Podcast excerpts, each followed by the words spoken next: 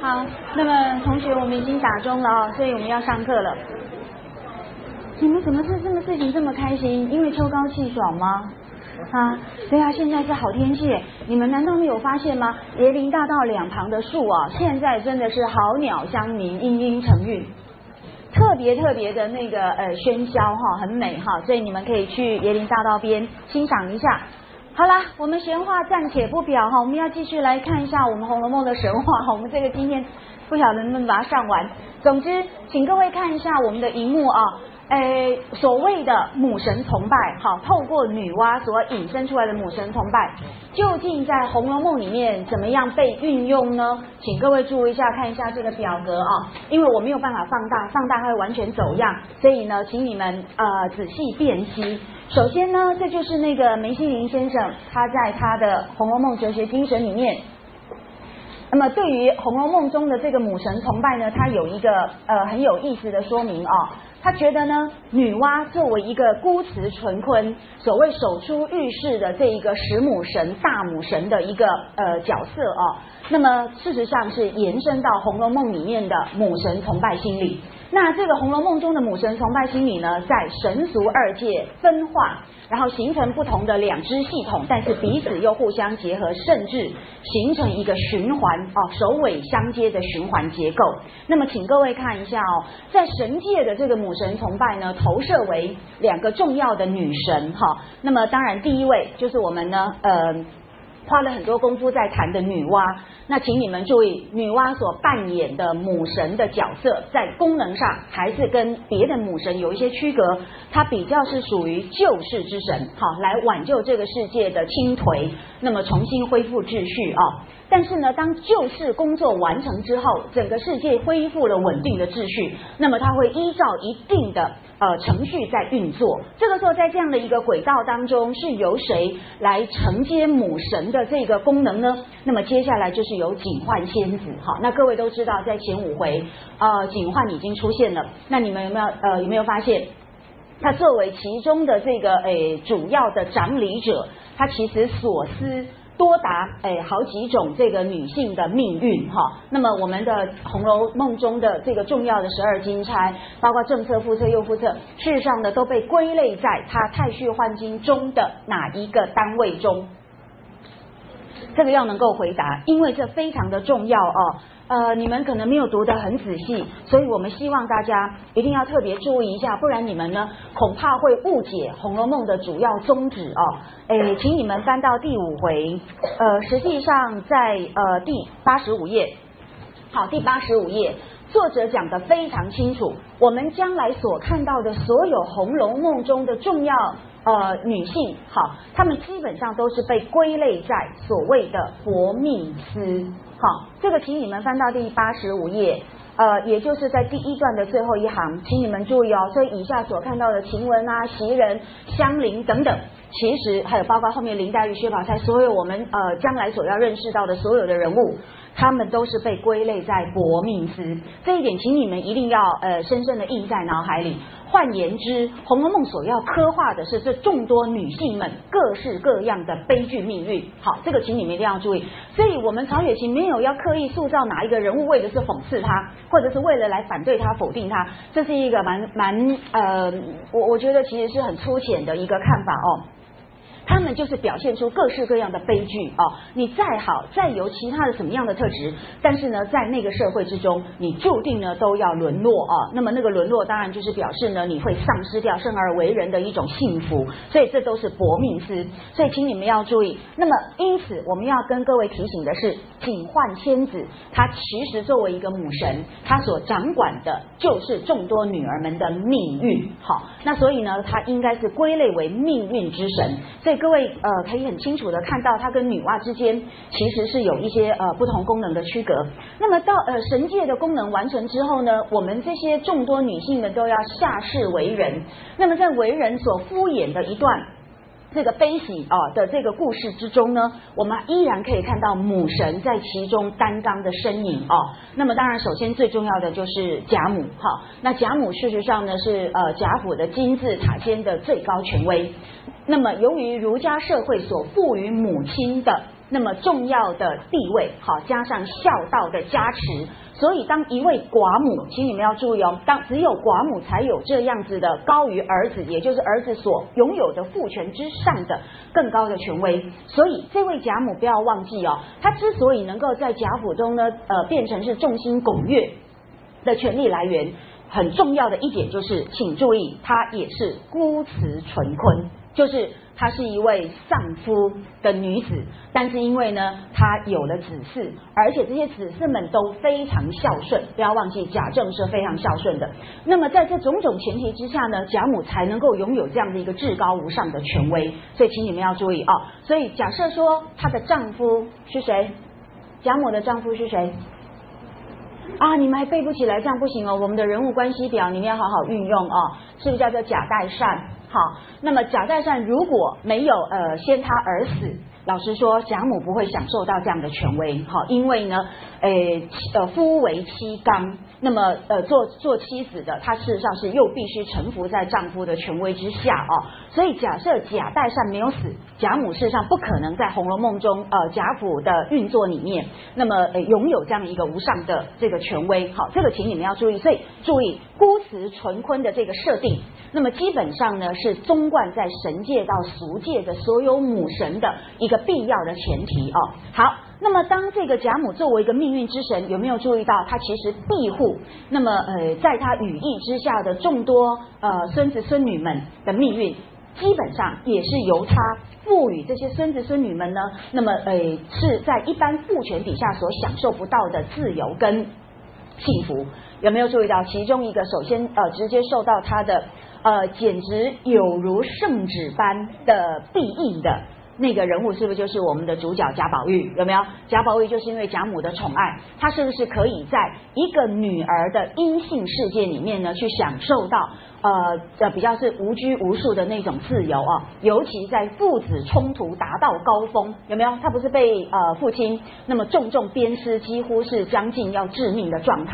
但是这个空前的冲突呢，无形当中也使得贾母以至高无上的母权来介入，然后呢抵挡了父权对于宝玉的钳制，然后让宝玉呢能够获得更高的自由。你们还记不记得36回一开始就有讲到说，就因为贾母的命令说打中了不许出外门，好，那结果我们宝玉得了这个，是不是更加得意了？对，所有的一切的礼仪束缚，他完全可以置诸脑后，甚至连晨昏定省，这个是那一种大家族所每天不可或缺的一个孝道的实行，也都随他变了。你们还记不记得那段话？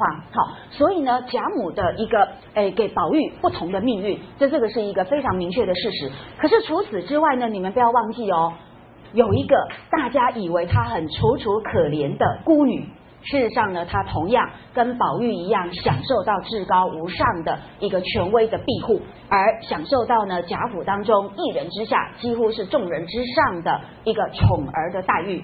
那个人是林黛玉。好，林黛玉事实上也是因为贾母的宠爱，所以呢她事实上呢跟宝玉是相提并论的两个宠儿哦。那就这个现象来说，我们会有一个专题来跟大家做一个说明哦。那么或许根据这么多的证据，我们可以重新建构出不同的林黛玉的形象。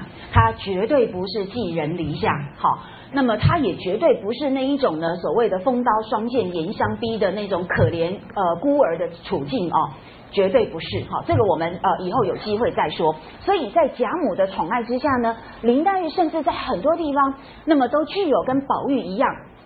像这个挡箭牌像挡土墙一样的消灾免厄的功能哈、哦，那这个呢我们将来再说。所以呢，贾母作为命运之神，还有一件很重要的事情，还记不记得在第2回冷子兴演说荣国府的时候就已经清楚交代，因为贾母怎么样非常宠爱这些孙女儿们，所以她把这些孙女们是不是都带在身边，跟着她一起呢读书，有没有注意到这件事情？那么这些孙女儿包括谁呢？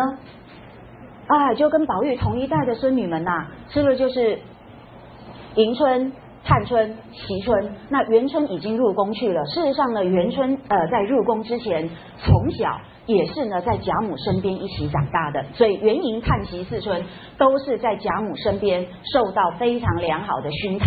好，这个是非常重要的一点。尤其呢，将来我们在个别人物论的时候呢，要跟各位提醒一件事情：这四春呢各有各的原生家庭的烦难纠结，而在他们各自的原生家庭当中呢，他们事实上会受到很多束缚乃至于人性上面的扭曲，若非来到贾母身边，他们才能够享受一些呢清静的岁月，然后得到心灵的宁静，乃至于生活上的平静幸福。如果不是这样的话呢，他们事实上恐怕没有办法如我们所看到的呢，这四位女性啊，都各自有各自的风采。所以我的意思是说，贾母事实上所发挥的是对这些女儿们好，或者是孙辈们的这些众多孩子们的那个成长中，给予他们庇护，给予他们呢健全的人格成长的环境。好，所以他作为一个命运之神，这是毋庸置疑。但是呢，贾母终究要退位啊，因为呢他年纪很大了。那么最后呢，依照我们前80回很多的蛛丝马迹，他事实上是在那个贾府抄家前后，他是要过世。那么过世之后呢，贾家群龙无首，而且面临到呢真的是存亡危机，非常紧迫的状况。而那个时候呢，贾府的最后一线的女儿的命脉，也就是乔姐儿，会发生很严重的这个悲惨的命运。而这个时候呢，有另外一位母神般的人物出现，那么拯救他于危难之中，让他脱离火坑，那么至少获得一些平凡人可以拥有的幸福，那个人就是刘姥姥。好，所以刘姥姥的设计绝对不是一个插科打诨的这个小丑，只是为了呢让这些生活在封闭的僵化的礼教森严的这个贾府当中，然后觉得呢很无趣的这些少女们的一些开心的一个点一个调味剂而已哦，它绝对不是这样的一个丑角的功能。那么从结构上来说，它跟贾母之间甚至呢形成一种母神地接，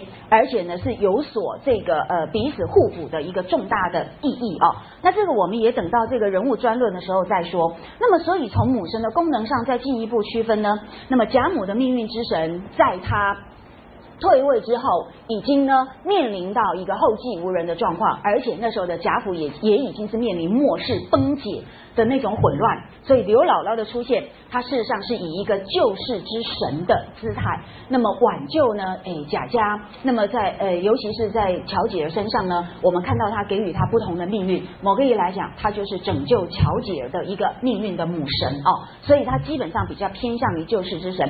我觉得这个表格呢是我把那个梅心凌先生他所讨论到的内容做的一个简表哈。那么这个简表我们可以很清楚的看到，从救世之神，那么由命运之神来承接，这个命运之神呢又直接过渡到俗界，然后敷衍一段那么贾府呢数十年的繁华岁月，而等到这个繁华烟消云散，好，面临到这个末世的混乱，这个时候救世之神呢，也就是刘姥姥再度出现，而整个的神俗二界的母神就形成一个循环式的一个呢地接系统。好，那我想这个说法非常好，而且刚好可以呼应为什么在《红楼梦》呢以母女娲补天来揭开序幕，其中的母神的崇拜心理究竟是怎么样形成整部小说，包括人物，包括它的结构上面的一个这个支撑哦。那我想的是就这个来跟各位做一个进一步的补充。那么当然我们上个礼拜有提到啊，女娲补天到了演变到后世，那么伦理概念介入之后，我们也可以看到女娲补天之中在造人行动当中呢所蕴含的一个性意识的萌动啊，事实上呢就被《红楼梦》吸收到了一个乱伦的一个阴影的一个这个渗入哦。那么某个意义来讲，乱伦的这个母题当然也是贾府他们作为一个诗书沾音之族，礼教也已经摇摇欲坠崩溃到无法维系的时候的一个象征。因为呢人伦不再健全，这个家族事实上呢也就是要面临瓦解哦。那么各位都知道，乱伦在《红楼梦》当中呢被发挥的最典型最淋漓尽致的，也就是你们最熟悉的，好，因为大家都有八卦心理哦，所以那个专有术语，同学们都最是耳熟能详。就是秦可卿他的所谓爬灰。好，这个你们应该都很熟吧，对不对？我在这边讲几个笑话哈，我觉得同学们很有趣哦，他们对于很多不用记得很熟的都记得很熟哈，那该记得很熟的呢，常常就会有很多五花八门的，我们看改到考卷都觉得有一点啼笑皆非哈。例如说女娲补天，他们会写成呢女瓜补天。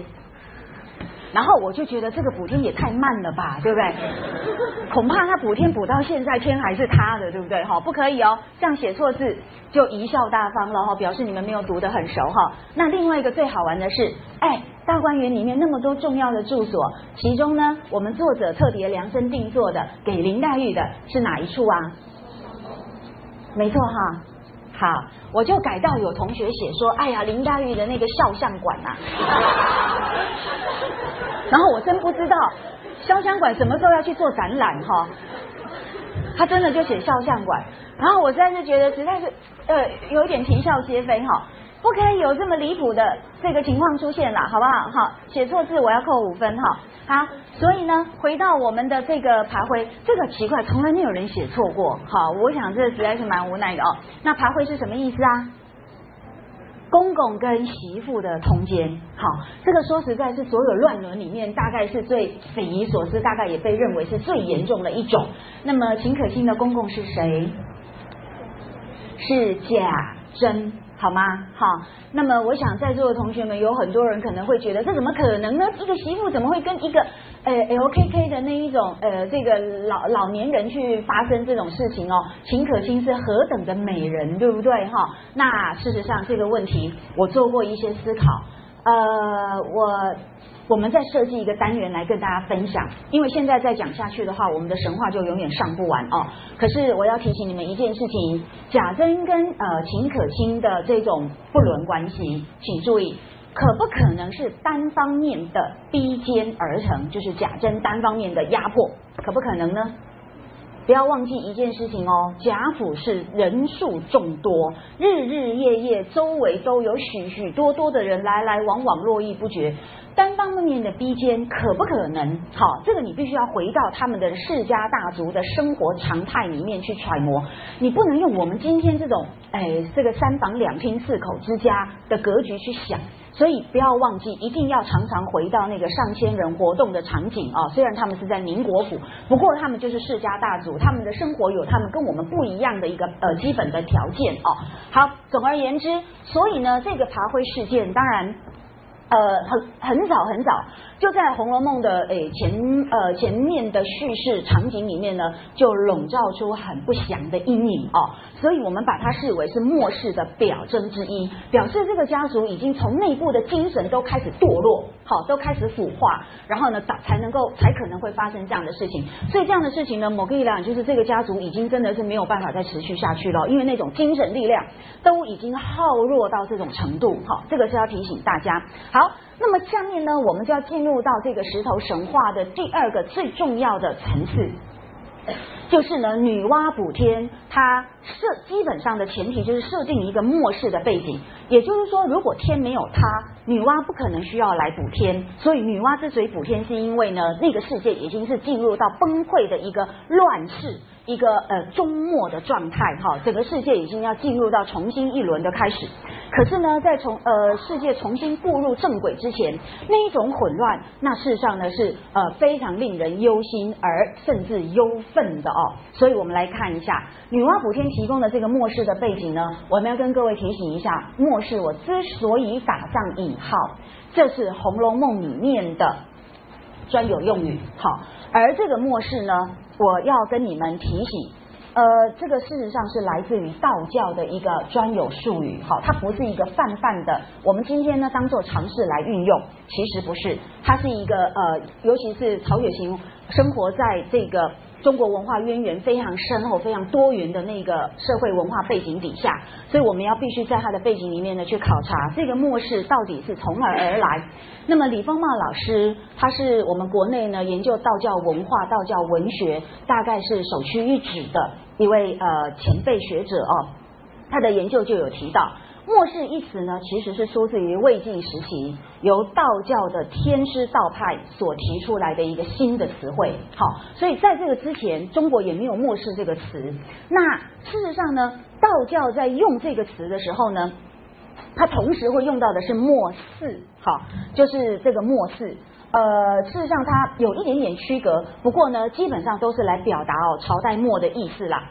同时呢，由于道教比较晚出，它常常在它的教义里面，事实上是吸收佛教的教义来充实它自己哦。所以有的时候你会发现它跟佛教有些观念是相通的，有些语词甚至是互用。好，那么所以这个末世跟末世会跟道教的劫的观念符合。那你们知道，佛教讲劫就是讲说，这个世界在运作会到了一定的时限，它就会呢，陷入到崩坏，会有大风、大水、大火，然后呢毁灭这个世界，然后重新展开新的下一轮哦，那个叫做劫。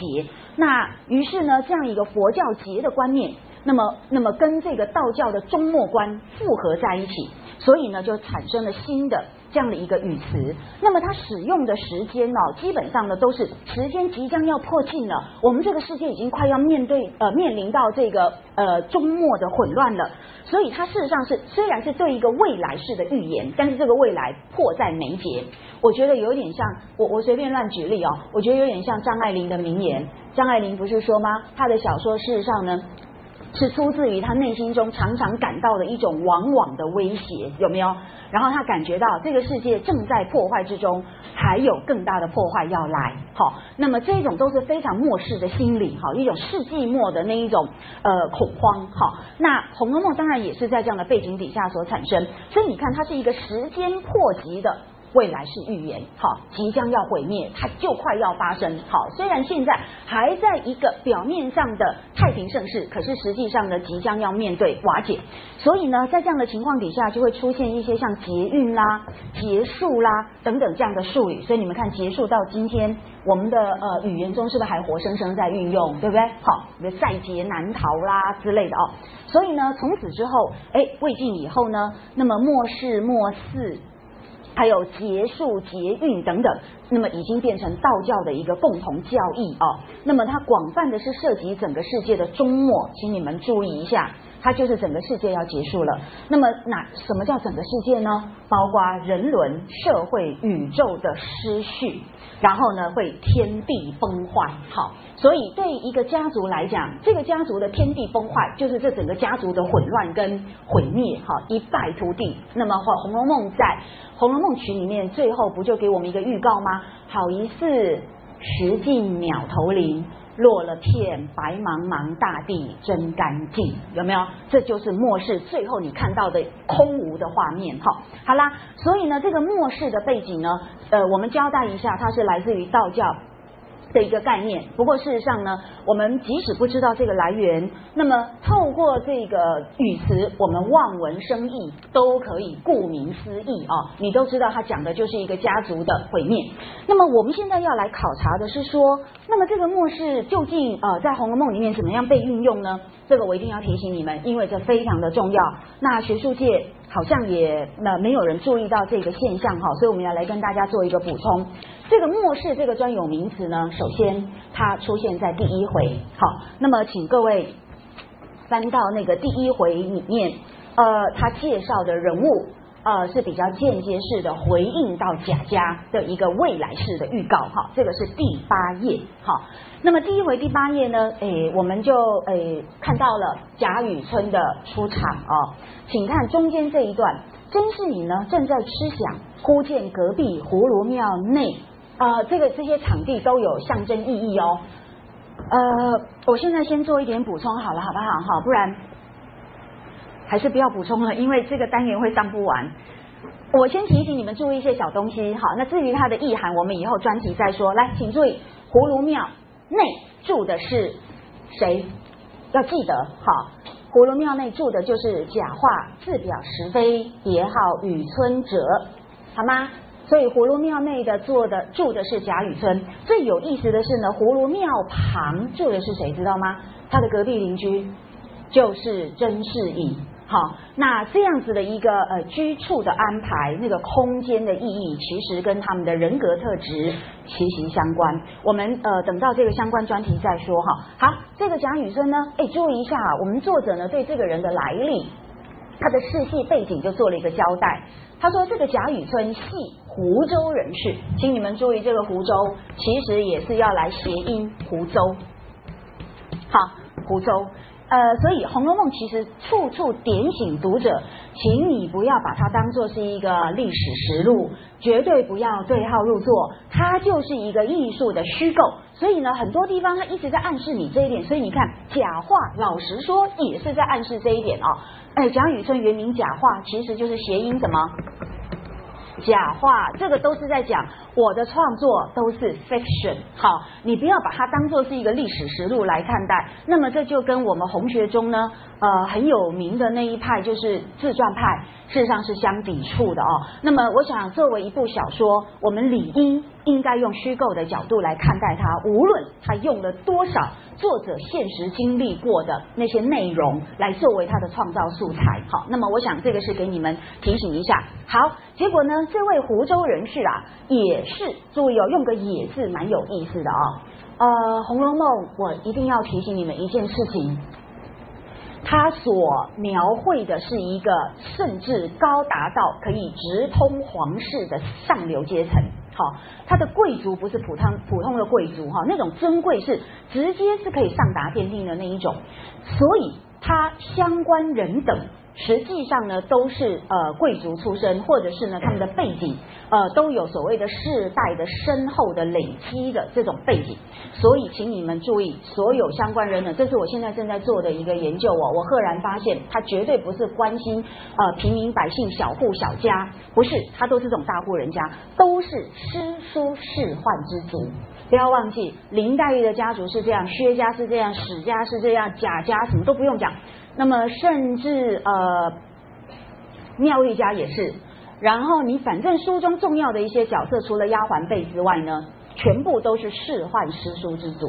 那么这个到底是什么意思呢？我们将来等到相关单元的时候再跟各位分享哦。因为没有这样的家世背景，你不可能真正养成一种平民或者是暴发户所能望其项背的某一种贵族气质，那个是必须要经过历代的熏陶、修炼、累积才能形成的一种人格风范。好，那这个呢是《红楼梦》所关心的。好，我们继续往下看哦。那么用个也字就表示这一点。那当然啦，因为贾雨村姓什么？姓贾，所以这个也字某个意义来讲是在对应我们《红楼梦》中所聚焦的这几个重要家族哦，所以它也是诗书仕宦之族，所以贾家也是哦。好，不要忘记。那么请你们注意下面所说的这点非常重要，因他生于末世。好，不要忘记，事实上贾雨村他跟我们现在所要看的贾家故事的这个贾家，他们事实上是同宗，他们甚至就是同宗，只是因为分支下来之后呢，慢慢各支之间的那个盛衰有不同的发展，所以稍微疏远，但是他们是同宗。所以某个意义来讲呢，他是用血缘告诉你说，作为他的同宗，我们这一支先你们这一支走到了末世，而你们即将要步上后尘。好，所以贾家是一个所谓的时间迫及的一个未来式预言，它事实上呢就是要即将踏上贾雨村这一支的这个后路哦。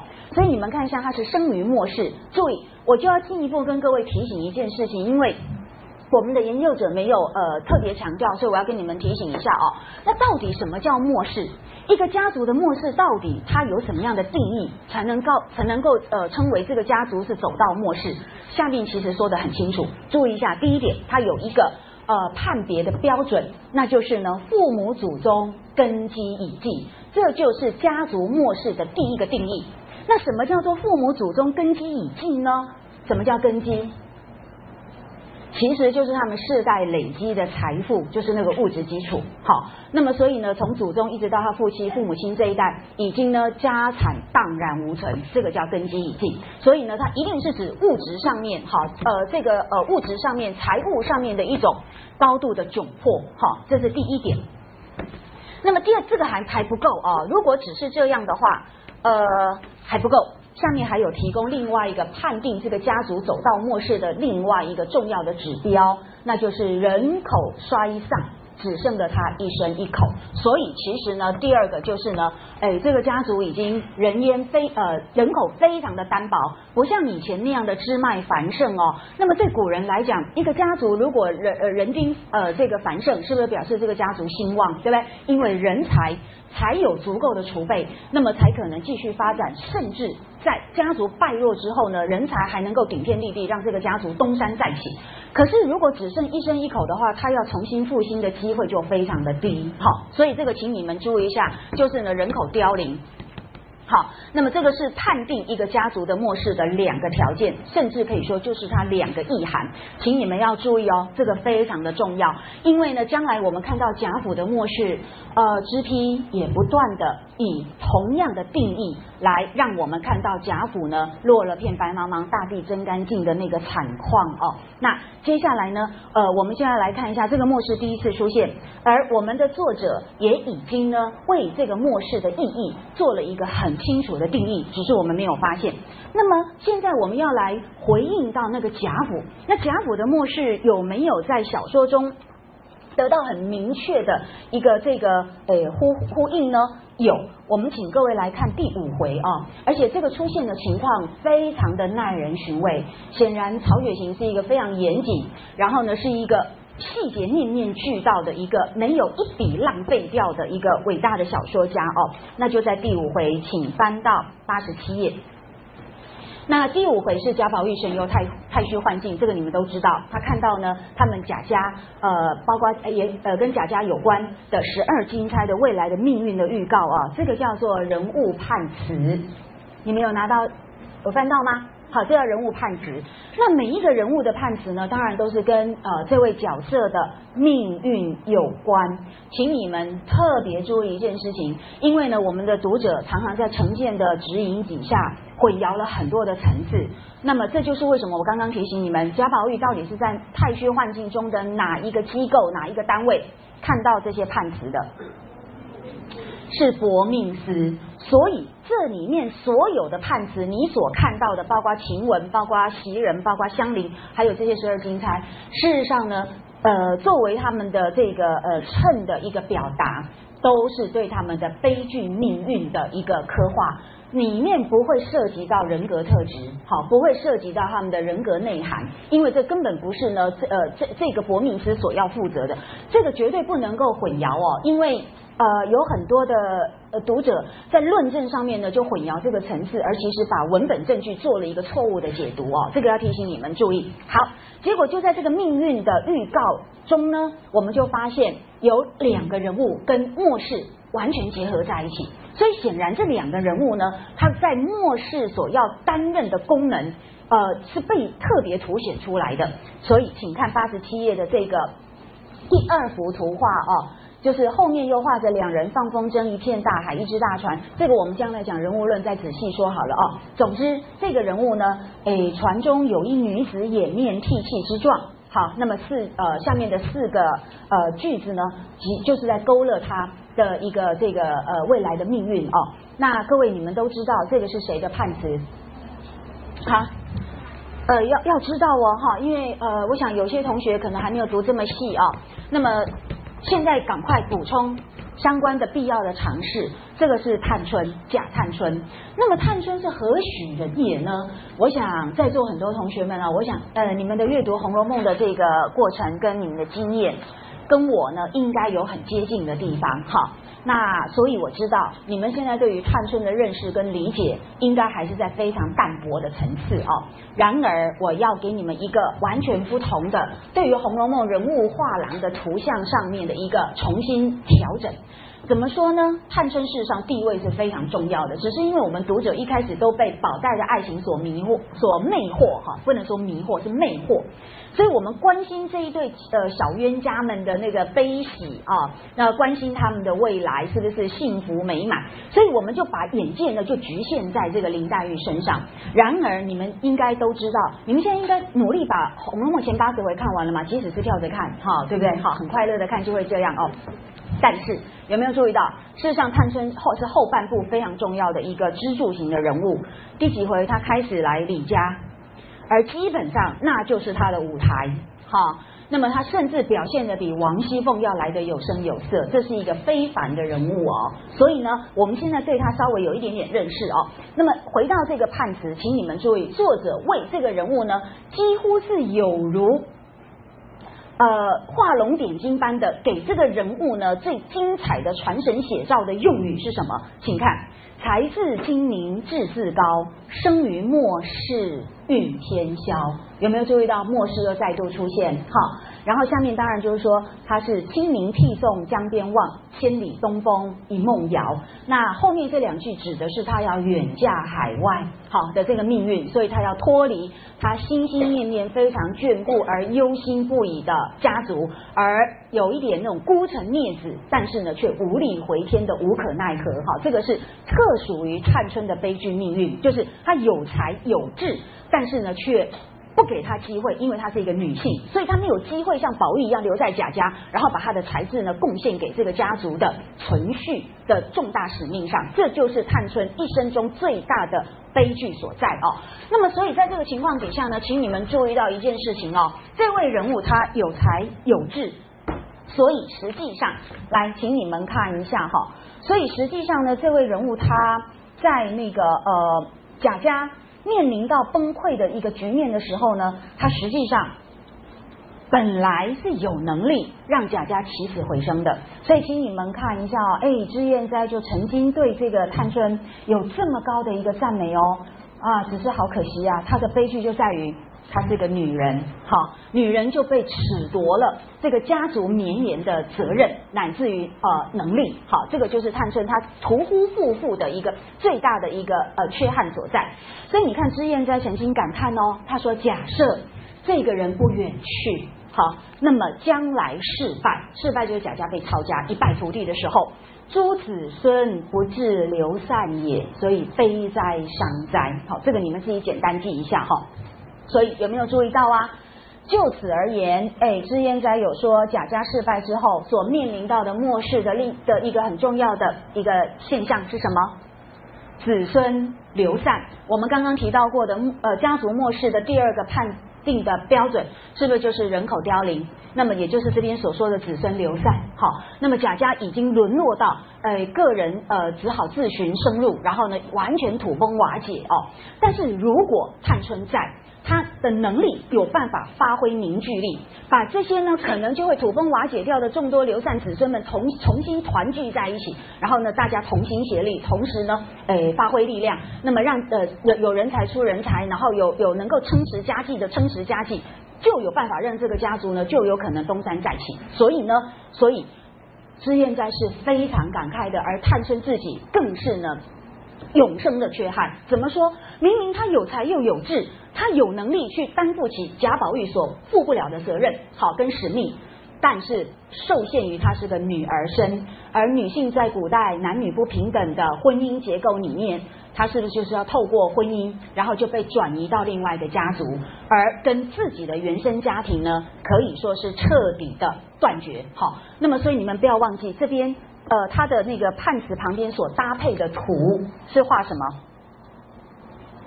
是不是放风筝？有没有注意到？而风筝最后就是会断线，最后就在天涯海角，然后呢就渺不可见哦。那么女子的婚姻，就像《诗经》所感慨的。女子有行，有行就是出嫁哈，远兄弟父母。好，那么我们的探春，作为女性不能够免于这样的命运。而对于这样一个呢，那么才智精明志自高，巾帼不让须眉的这样一位女性来讲，那真是痛彻心扉，一辈子没有办法弥补的遗憾哈。而眼睁睁站在天涯海角，看着原来是有机会再活下去的家族呢，就这样一败涂地哈。我想这真的是一个痛彻心扉的一个伤痛，这是特属于探春的悲剧。所以你们将来可以注意一下哦，在《红楼梦》一直到80回前面没有多久，80回那几回跟探春连结在一起的相关意象都是风筝。好，你就知道说，我们作者所要塑造的对于这样的一个拥有英雄气质的了不起的女性，他真心的，那么作为他生命中的严重的缺憾在哪里哦？好，那么这个是在这边给各位做一个提醒。那么各位请再看一下，相信你们先不要看哦，你们都努力在背看下面哈。来，我们再来看一下，哎，有趣的是这个末世呢，又跟谁连结在一起呢？请翻到88页。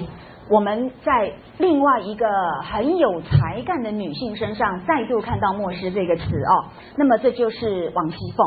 所以你们看第二行后面便是一片冰山，上面有一只雌凤，这就是谁的判词呢？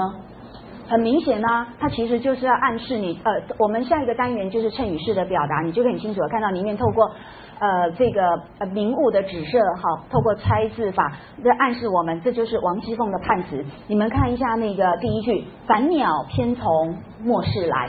凡鸟就是拆字法，把一个字拆开变成两个字合在一起就是什么？凤，它就是王熙凤的暗示的意思。所以他说，这位了不起的凤凰啊，偏偏好可惜，他是在末世才降临到贾府。所以呢，对于贾府的末世呢，它只能够起一个有程度的作用而已哦。所以请再往下看，第二句是说他都知爱慕此生才。所以我发现这两条判词之间的异同的时候呢，实在感受到曹雪芹所要告诉我们的很多东西。那么我把这个心得来跟你们分享。首先是请各位好好比对这两则判词哦。那么王熙凤的第3句第4句我们先不要管它，因为那也指的是她的下场，她会被休，对不对？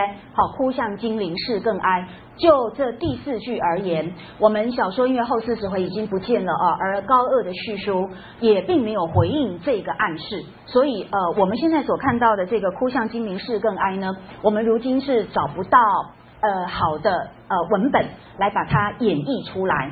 那么反倒是呢，影视的那个编剧却能够呢把哭向金陵事更哀做一个非常好的情节上面的一个呈现，那是华视版的《红楼梦》连续剧。好，他把这一段编得非常精彩，而且符合这一段的暗示。那究竟曹雪芹是不是那个意思当然不知道，可是他符合这个暗示，所以那个编剧功力是很深的哦。那么我们以后有机会再说，我们先只比较这两位女性的前两句判词。你们有没有发现，来，探春跟王熙凤他们判词的共同点是什么？好，都是什么？末世，对不对？还有哦，不止啊，对，他们都有很高度的才华，而这个才很明显哦，绝对不是林黛玉式的那一种创作的诗歌性灵上面的这个诗才，它指的是什么才，知道吗？很明显，这两个女性她们都要在末世共同去发挥什么样的才？请注意，就是呢所谓的志士的干才。好，我们把它很完整的说清楚，它就是一个志士的干才，它是处理这个世界、安顿这个世界的那一种实际上面的一个才能，这事实上也非常不容易哦。你们知道吗？哎，给你50个兵让你去带，第三天可能会全部阵亡，知道吗？哎，所以要带兵打仗，要统领这么众多人物，井井有条的生活，还能够呢井然有序，那真的是要才能的。尤其探春更不容易了，她的才其实更高。来，我们请各位看一下我们的补充哦。事实上呢，这两位女性都是在末世里面呢绽放光芒，真的，她们是呢贾府在乌云密布的情况底下呢所镶上的金边。她们的才能让这个家族可以苟延残喘，她们的才能可以让这个家族呢还能够感受到一点生机。好，否则呢几乎是，哎，想想看，如果是让王夫人去李家，王夫人啊，王熙凤的那个治家大权是不是王夫人给她的嘛，对不对？那王夫人说实在，第一个她太忙，因为她陪着贾政去应酬很多外面的事情。你们知道上流阶层繁文缛节，那个喜庆贺吊往还，那个真的是非常劳神又非常费时的事情哦，所以她没有精神去顾家里，所以是不是交给王熙凤去处理，对不对？这是第一点。第二点呢，王夫人本身确实也没有李家的才能，如果让她亲自去管的话， 3天贾家就混乱了。好，所以王熙凤事实上是一个非常好的人选啊，这个是毋庸置疑。所以也在他的努力底下呢，贾家真的还过了好几年的表面上太平生活的一个状态。没有王熙凤，贾家恐怕会提前阵亡哦，这个是请你们注意一下哦。那所以呢，但是问题是，真正把这个女性做一个比较的话，来，请你们注意哦，第55回。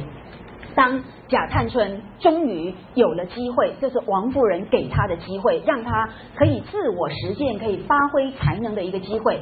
她呢所作所为果然让人眼睛一亮，好，那真的是呢，探春终于呢得到了她好好的绽放自我的舞台哦。结果呢，在一番大刀阔斧之下呢，连王熙凤都用“好好好”3个好字来表达她的衷心的赞叹呢。她说：“好的三姑娘，有没有？果然做得让人刮目相看。”那么结果呢，他就在跟平儿讨论到这个贾探春的个性，跟他所作所为的那一种很彻底的破釜沉舟的那个深谋远虑的那些改革措施，他就说探春做的比我还要好。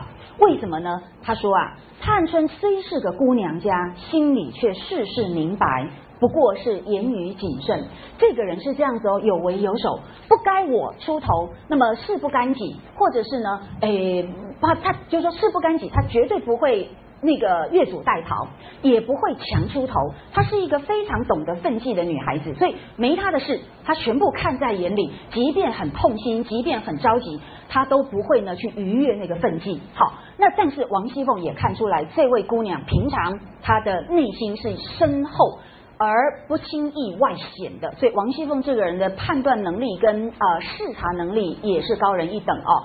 同时呢，在王熙凤的判断标准里面，探春比她强的另外一个特点就在于，她又比我知书识字更厉害一层。所以各位同学，你们一定要知道哦，你有没有读书真的非常重要。那没有读书的人，他再优秀，他也只不过就是在一般层次上面表现出一种独特的气质，但是他绝对没有办法呢充分高度的升华跟这个高度的自我实践哦，那么也不可能把自我提升到另外一个层次。那么所以呢，读书识字的厉害一点到底是在哪里显现出来？来，这一段是我《红楼梦》里面哦最喜欢的几段话之一。老实说。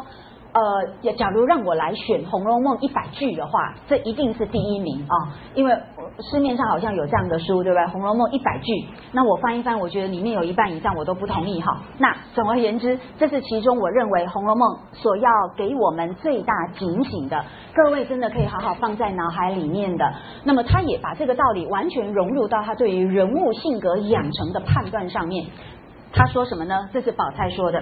他说：“学问中便是正事，学问当然是从读书来。好，不读书绝对不可能有学问哦。没有读书的人也绝对不会知道落花水面皆文章，懂吗？好，所以落花水面是文章，但是只有读过书的人才知道落花水面也是文章。好，所以宝钗说。”此刻于小事上用学问一题，那小事越发做高一层。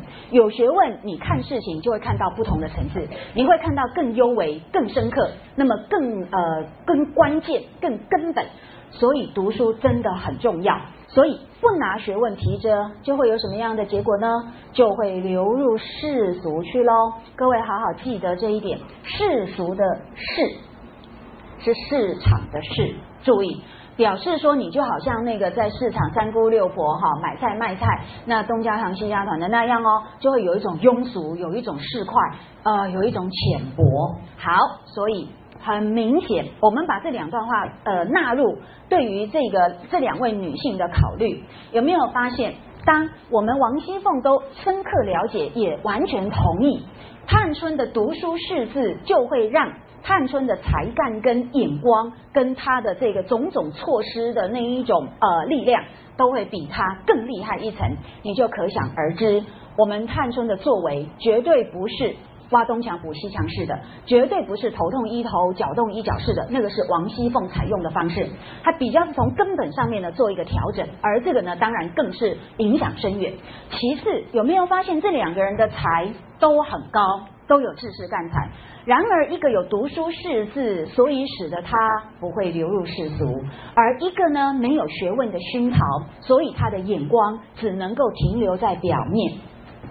那个人就是王熙凤，对不对？王熙凤没有读书识字啊。如果用我们薛宝钗的这段话来说，王熙凤是不是就是不拿学问提着，于是呢流入世俗？没错吧？王熙凤已经很不容易了，但是说实在的，她真的是受世俗所限，好，所以读书识字是非常重要的一件事情。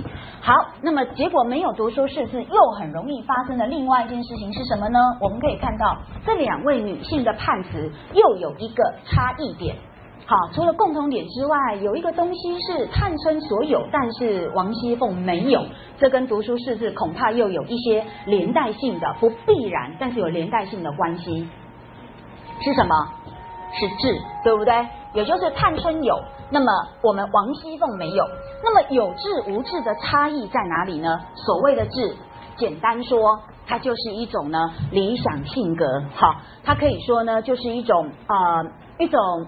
人格的高，他给你一种人格的高度，给你一个高远的视野跟目标，那不会沦入到一种这个目光浅短，好，短视近利。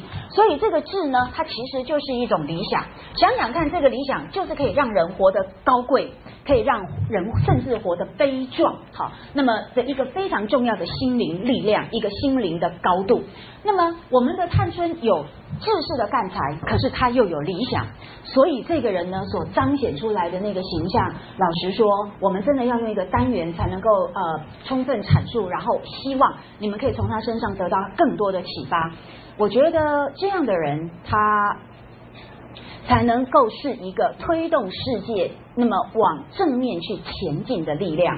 林黛玉虽然很美很动人，但是呢，它只适合你个人独处的时候的一种万味跟感发，但是它没有办法来参与这个世界的转动，然后不可能呢来让这个世界引领到一个往前进的一个方向。好啦，所以呢，有智的结果让探春变成一个乱世的英雄，对不对？是一个治世的能臣。可是呢，我们的王熙凤有才而无智，这个才呢就很容易呢沦为，不要忘记哦，沦为世俗的追求。好，而这个世俗的追求呢，等而下之，很可能呢就会沦落到谋取私利，对不对？然后呢，去满足个人的私欲。好，那么王熙凤在有些地方确实是让我们看到这一点。所以呢，有没有读书真的可以让一个人的灵魂高度有了天壤之别，可以让一个人的眼光可以有这么大的一个深浅的不同。所以读书与否，为什么是我们曹雪芹精精于提点的地方，就在于这里。假如没有读书，不可能有贾宝玉的情诗情种，不可能有林黛玉的那种优美的性灵的吟咏，那么当然也不可能有探春这样像英雄气质般焕发出来的一个高度的一个心胸。好，所以呢，我想就此而言，我们请各位提醒你们注意，这个是非常重要的一件事情。而最后加一句话哈，要让你们休息，就是呢，这两位女性有没有注意到，就她们的才就跟呢这个末世的背景刚好是连带性的，因为只有在末世，这个治世的干才是不是才有机会去充分展现。好，假如你是在一个很平稳运作的一个常态之中，你有再大的才能，老实说也没有机会让你去充分发挥。所以你们知道吗，有些枭雄他们就特别喜欢乱世，对不对？好，唯恐天下不乱。那我觉得王熙凤比较起来，她就比较像是那个乱世的枭雄的那个意味了。好，那一个是英雄，一个是枭雄，差异就决定在有没有智上面哦。所以呢，我想这个是我们可以从曹雪芹在这种用字遣词上面的精研，那么好好去体会到他的弦外之音。好，那学问真的很重要，它可以让一个人活得更美好，更更高，也更优雅。这段话呢，是我看到的这个评点家哦所提出的一个看法。那么当我对探春做了一个研究之后呢，我非常赞同他的说法哦。你们看一下，这是西园主人，当然是一个笔名了哦。那他跟一般阅读《红楼梦》的人深深着迷于什么林黛玉这个薛宝钗不一样的地方是，他挖掘出另外一个真的事实上是光芒万丈的人物，只是因为受限于若干他所在的客观环境的限制，他前半部没有太多发挥的余地。好，这个说实在是结构上面的限制，不是他这个人物不重要。好，这个请你们注意。所以呢，他蛮慧眼洞见的提出。探春事实上是红楼书中与黛玉并列者也。哎，好奇妙，他不是指薛宝钗哦，他是讲这个探春哦，他的角度很特别。他说《红楼梦》这本书啊，请你们注意，它绝对不是一个言情小说，它是分情与事。注意哦，情与事应该是要有一个顿点啊、哦，一个是讲情，一个是讲事，事是指人跟人之间所发生的那些事情。那么另外它合家与国而作哦，这个家当然比较指的是一身一口，那这个国呢比较是对应到整个大家族啦哈，这个他只是用这个两个语词来相对说明他所处理的不同的人事范畴哦。总之他这个分法我觉得很有趣，如果分情与事这两个范畴而言呢，就情来说，当然这部书呢是林黛玉是最重要的，对不对？好，这个林黛玉她的悲剧爱情贯穿始终，也是引发读者不生唏嘘的一个最重要的魅力的来源哦。但是呢，西园主人却特别提醒我们，以事而言，这本书探春是最重要的。那不要忘记，林黛玉不是孤零零的活着，然后呢就跟贾宝玉去谈恋爱。我们的曹雪芹可不是在写《西厢记》，你们还记得那段话？《西厢记》只有两个人之间组织欢愁，《红楼梦》可不是啊，它背景是整个。沾英世家哈，那么是一个非常庞大的一个非常繁杂的一个家庭运作哦，所以是非常重要的一件事情。那么所以呢，就这个层次来讲，他说探春是最重要的，反倒不是薛宝钗。好，因为薛宝钗毕竟不是姓贾，他也是一个外姓寄居在贾家的人，所以老实说，他也不大有身份跟资格去展现。好，所以探春名正言顺，不要忘记他姓什么。他姓贾，好，所以呢，他才是真正在贾府里面可以力挽狂澜，可以在末世形成中流砥柱的一个人物哦。所以他说，以一家而言，就是以个人来讲，当然这部书呢是专为黛玉，可是以家来喻国的话，以整个贾府来说，那么。整部书首要的却是探春，好，那么这个是我们很多的读者可能呢忽略的一点，所以我在这边呢趁机多讲一点哦。所以下面的引申很好，他说这个作书者呢是在贾氏大厦将倾之际，所以就是末世。那么而特殊一旁观叹息之数孽，以见其徒患奈何也。所以他说探春者是红楼书中与黛玉并列者也。好，那我想呢，这个所谓的数孽，这个说法，你们不要被字面所蒙蔽啊、哦。这个数是指它是庶出，好，其实这跟庶出没有关系。最重要，这个孽是指孤臣孽子的意思啦。不是讲是什么孽这个什么死有余辜的那一种哈，那不是啊，这个孽是孤臣孽子，所以你们看在末世里面，那么以财来支撑贾家于不坠，这当然是孤臣孽子的一番苦心哈，跟那一种忧心。好，所以呢，我们补充这一点之后呢，就要跟各位在此告一个段落，就是告诉各位说，在《红楼梦》里面跟末世连结在一起的，第一个是跟贾府同宗的。贾雨村，而他预告着将来，贾家就会步上他这一支的后尘。将来贾宝玉也是一样，在父母根基已尽，以及呢，这个人口凋丧到呢，只剩他一身一口的处境。将来贾宝玉也是呢，就完全是贾雨村的翻版。好，这是第一点。第二点呢，这个末世干脆又直接的跟贾府呢这个即将面临倾覆的家族连结在一起的女性身上哦，那就是王熙凤跟贾探春。好，所以这两个女性，老实说，我觉得她们的重要性。不亚于林黛玉，好，而且呢，以整个贾府的角度来讲，说不定他们更为重要。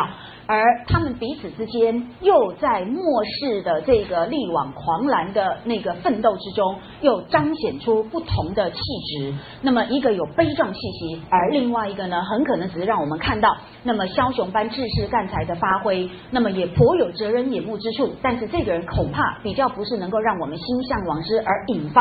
叹息的一个英雄气质的人物了哦。好，那么我们把这个做完交代之后，现在呢，请各位回到我们这个石头神话的单元。既然呢，女娲补天是在一个末世的背景。当然，这个末世以家族而言，就是要点出贾府运势的一个大环境哦，就是它是一个贾府悲剧的一个开始哈。那具体的定义，我们刚刚已经看到了，有没有？就是贾雨村的那个现实处境哈。那么将这就是我们未来贾府的预告。那么至于呢，贾家为什么会走到这样的一个穷途末路的地步呢？除了子孙不孝之外，注意，你们还记不记得中国传统就有一个？经过很长久的观察而累积而成的有效的世俗智慧，他们说富不过三代，三代是不是差不多就是100年嘛，90年？所以你看哦，这是一个对于人性发展大概是一个几乎是8、9不离十的一个很精准的判断。除此之外，中国古老的文化哦，他们对于任何一个有机的生命体。的一个观察，他们也发现到呢，他们有它运数上面的若干的一个局限，好，所以呢，请你们看一下哦，这是《史记》里面就有提到，好，《史记》不要忘记啊，我们的司马迁了不起啊，他做这本书是不是要达到3个目的？一个叫做什么天人之际，通古今之变。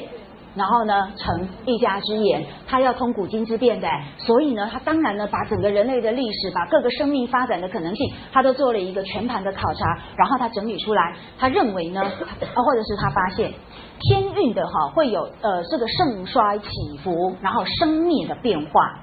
那么在他的这些变化当中呢，会因应不同的这个生命体，而会有不同的这个生命的寿命的一个局限。所以他说。30岁就是30年呢，会有一个小的变化。那么100年呢，就是一个更大一点的，但是呢还不是最大的一个变化。那么到了500年，那就会有一个大的变化。那各位，你们有没有发现，很明显，这个500年的一个大的变化，指的是不是就是朝代兴亡，对不对？这个呼应先秦的很多说法，不都是这样子吗？像什么500年就有文王兴，有没有？好，那500年作为一个朝代或文化这个盛衰这个生灭的一个限度，那么在这里得到一个以哲理式的方式来加以归纳哦。那所谓的100年这个中变呢，那么指的就是家族的生命，好，那么是比国家朝代更小，但是又比个人一生一命要来得长，那么的一个这个数字哦。那30岁一小。的一个小的变化，那指的当然就是人。所以你们发现，古人说一个世代就是多少年？就30年嘛，对不对？一代就是30年，所以你看一代又一代的变化真的很快。那30年你就可以看到一个新的世代又要开始哦。所以呢，以这样的一个概念来看，你会发现这背后还是有中国传统对于这个世界变化的若干已经规范好的一个思维哦。果然，《红楼梦》是呼应这个100年中变的这个家族宿命观，所以请你们注意一下几个文本证据啊、哦。来，第一个，第一回补天时呢，它是不是经过它是36501块所剩的一块而形成贾宝玉的前身，有没有？那之前我就跟你们提醒过，我觉得这个36501哦，应该对应的就是100年的这样的一个时间哈的一个限度，这是第一个。第二个呢，我们也跟各位提醒过，在第5回宁荣二公的灵魂死不瞑目，又再度徘徊，那么观察他的家运，然后关心呢家族的未来的命运，是不是很努力的想要让这个家族起死回生？所以是不是嘱托警幻仙子去把宝玉能够呢度脱他归隐入正？记得吗？那段话里面就有提到哦，他说：“吾家自国朝定鼎以来，功名易世，富贵传流。”这个易世就是经过好几个世代哦，那么富贵已经呢流传数代哦。那么虽历100年，有没有注意到100年这个词又再度出现？所以他说这已经是运中数迹哈，运数已经走到尽头。所以你看，这是一个100年作为中变，那么以及呢，跟用那个道教的那个终末观，你可以发现彼此都是连接在一起哦，成为家族一个寿命的极限。好，所以他说不可挽回，那么因此又有“吾家运数合中”之说。那这个“合”字你们应该都知道什么意思吧？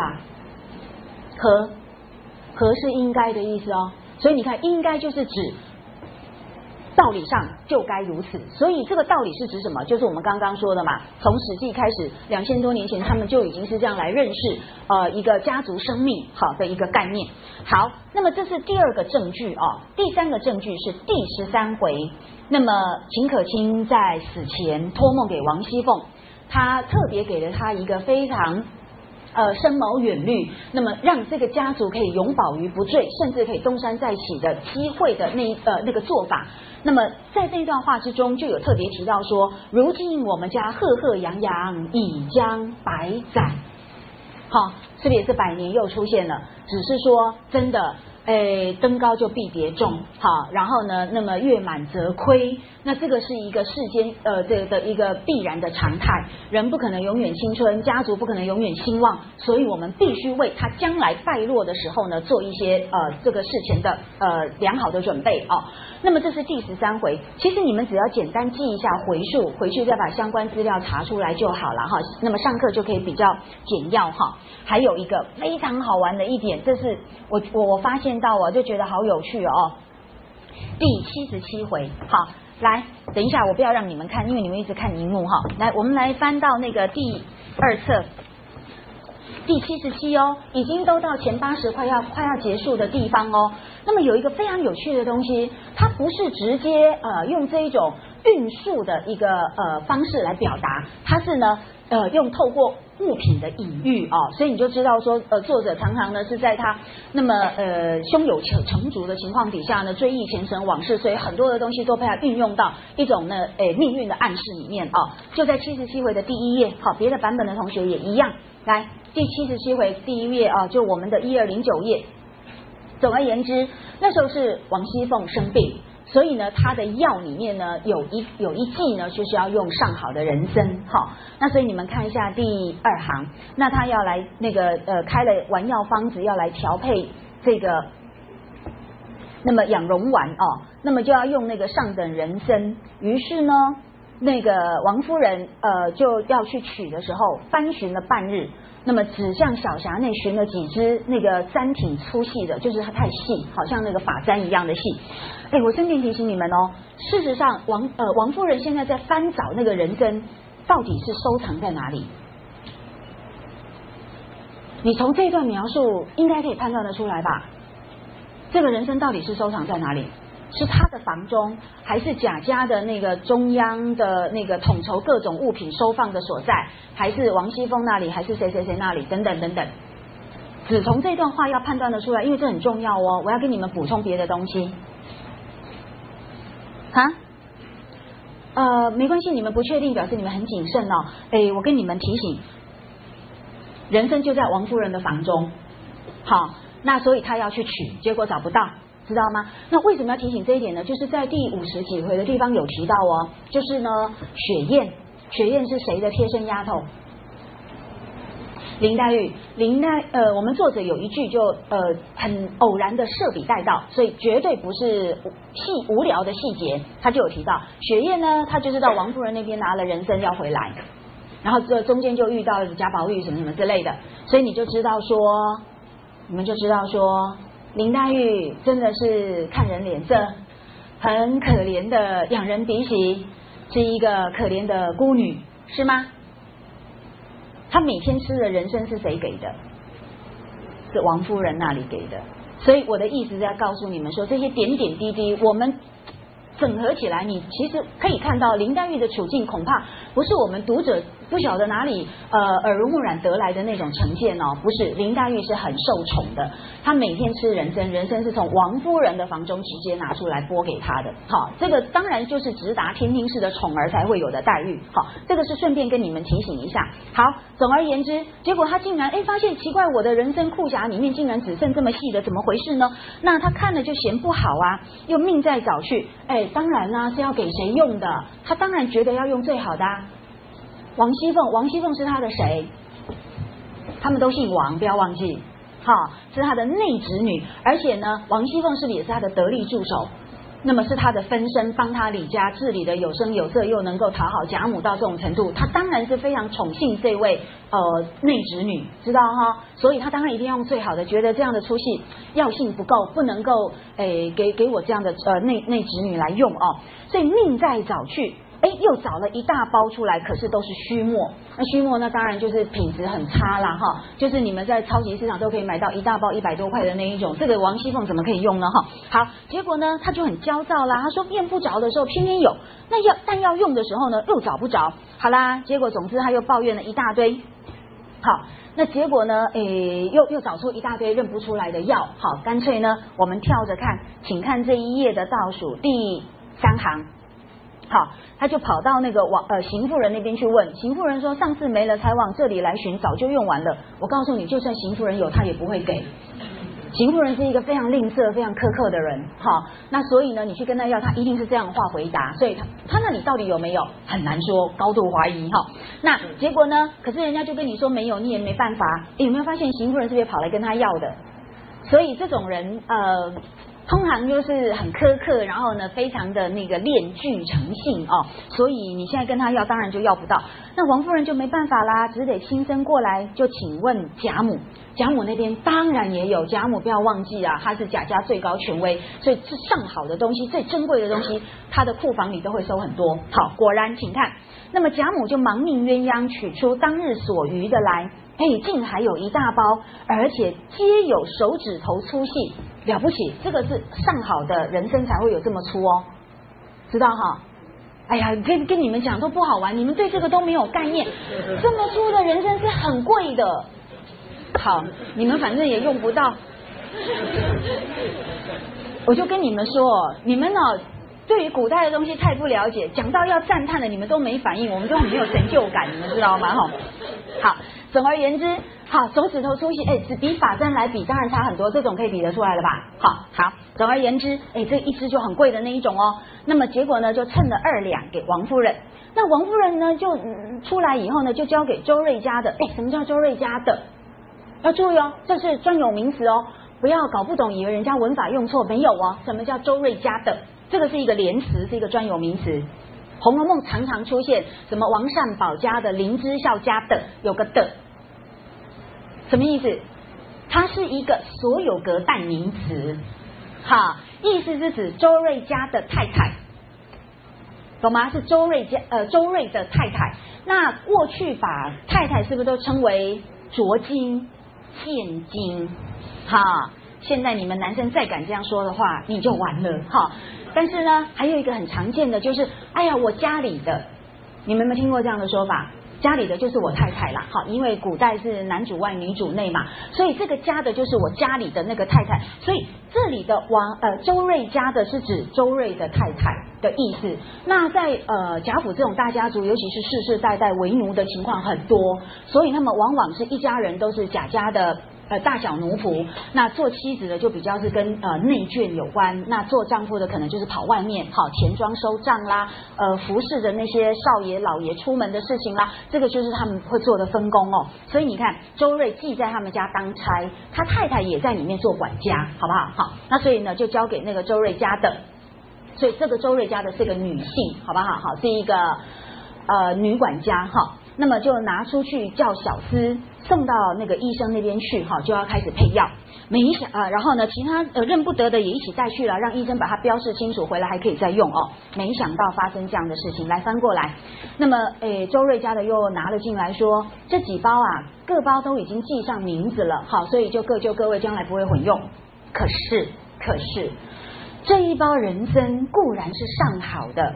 如今就连30换也不能这样的了，这里面有注解哦。这个30换是指一个很高的比例就对了啦，是一个上好的等级的意思啦哈。那么就不用详说啦。总而言之，也就是我们现在最好的人参都比不上贾母房里面的那一个。好，然而年代太陈了，陈是什么意思？太久，已经放太久了。他说呢，人参这种东西哦，比别的不同，平是怎样好的，只要过100年之后，就自己成了灰了。成了灰就是当然没有效力啦，就是你看，如今这个虽未成灰，也就是说它还有手指粗细的那个外形还在，你表面上看不出来，但是它已经有100年的历史，所以里面根本上已经是朽糟烂木，也无信力的了。这样懂吗？这就叫做金玉其外，败絮其内。这当然没有指责的意思，只是说这个100年人生的隐喻，就是贾家的一个象征，懂吗？就是外表都是上好的，你看。以当代来讲，有谁能够跟贾家这样的威势来相比？然而呢，内囊进上来了，有没有？整个贾家的内部已经呢是在那一种朽糟烂木的一个状态，是快要成灰了。好，所以等到连外表都维持不住的时候，这个家族就是土崩瓦解，好，灰飞烟灭。好，那所以呢，这个100年人生，我发现那时候觉得实在太有趣了哦，它真的。它其实就是贾府的隐喻，而不要忘记这个100年人生出自哪一方？贾母。贾母是不是从那个贾家的第2代开始，就在他们家一直到目前为止是由盛而衰的一个很持续的见证者跟参与者，对吧？所以呢，由他的房中搜寻出来这个100年人生，而隐喻整个贾家的命运，这个非常顺理成章。好，所以呢，贾母的死亡，某个意义来讲，跟贾家的终结差不多，也就是同步共构并行的一个情况了啦。哈，那所以等到那个连外表的这个手指粗细都维持不了，这个贾家就差不多就是灰飞烟灭哦。所以呢，内部已经是朽糟烂木哈，你就可想而知贾家为什么让荣宁二公这样死不瞑目的极力想要来谋求一个。起死回生之道，那就是因为现在真的是一个危急存亡之秋哈。好，那这个呢就是所谓的100年哦。我想要跟你们提醒的，100年事实上从2000多年前一路下来就被视为家族好，所谓的100年是一个中变，这个中变又对应到家族的生命的极限，那么也就同步的，那么被曹雪芹用来作为贾家即将要面临终末的一个时间的预告哈。好，那么这个是我们跟各位做的一个提醒。可是呢，现在已经是末世了，怎么办呢？该怎么样力挽狂澜？有什么机会可以让它避免这样的命运呢？不要忘记，我们上一周有提醒大家，唯一的可能的人选是谁？贾宝玉。但是呢，显然他担负不起来，好，那于是呢，就只能眼睁睁看着这个家族崩溃。所以请各位注意，所以呢，在这个末世的背景底下呢，隐含着是一种无才补天，一种呢儒家济世理想的落空。好，所以相对于王熙凤跟贾探春，我们刚刚花了一点时间来讲，目的就要跟这里做一个连结。假设贾探春不因为女儿身在婚姻结构当中的远嫁。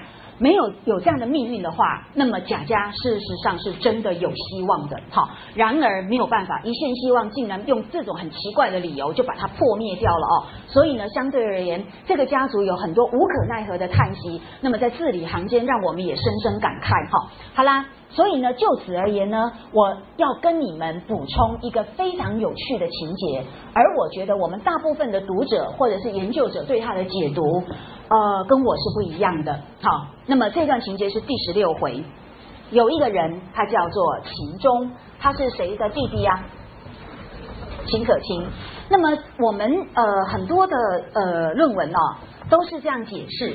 说啊，秦可卿哦，谐音是秦可卿，好，当然还有别的谐音啦哈，秦可卿，所以他去乱伦去了嘛，那这种情也蛮奇怪的哈。好，总而言之，然后说呢，这个秦钟哦，谐音就是秦种。然后呢，就发挥说这对姐弟呀，可能就是构成那个贾宝玉的性灵知己，然后他们如何成为反抗礼教什么什么之类的某一种一种价值的体现。我以前常常读到这样的说法，然后我自己充满了疑惑哦。然后呢，自己重新做一个研究之后，我的发现是刚好相反。怎么刚好相反呢？秦可卿的问题实在太麻烦，所以我跟你们提醒，秦可卿的名字的谐音有另外一种，是这个卿。好，这个卿其实呢，在那个声韵学上面是更接近的，好，跟秦可卿的卿，我们台湾的学生。n 跟 n 不分，好，一个是 n， 一个是 n， 对不对？秦可卿，如果用大陆那个音就很清楚，秦可卿，卿，好，那卿就不一，卿，好，就不一样，好，所以在罗马拼音上面也会有所不同。好啦，所以呢，这个卿其实跟秦可卿的卿在声音上面其实是完全一样的哦。那我认为恐怕这个秦可卿的谐音比较是这一种，而不是来努力发挥说啊秦是怎么样可以超越现实啊，可以超越什么礼教啊之类的，即便呢乱伦其实都表现出什么什么之类，我觉得这个说法恐怕是有问题的。那么于是我们同时发现秦钟的谐音为秦种，这个现象我跟你们提醒一下哦，事实上是这样的谐音本身没有错，但是怎么去理解它作为秦种的谐音，那就是有很大的不同哦。那么我根据对支批的考察，以及我对《红楼梦》里面它怎么样去思辨情与欲的关系，怎么样去跟那个才子佳人小说做一个超越，做一个批判，总而言之，我的结论是这个情种就有如支批所说，支批根本认为他的名字谐音为情种是一个全书的大讽刺处，他根本觉得这是讽刺，这种人怎么配称情种呢？所以你的名字谐音情种是故意作者要来讽刺你的，这样懂吗？这是一个反讽。好，怎么说？哎，我完全同意的原因是哦，哎，他这个解读呢，让我理解了秦钟的若干作为。你们知道吗？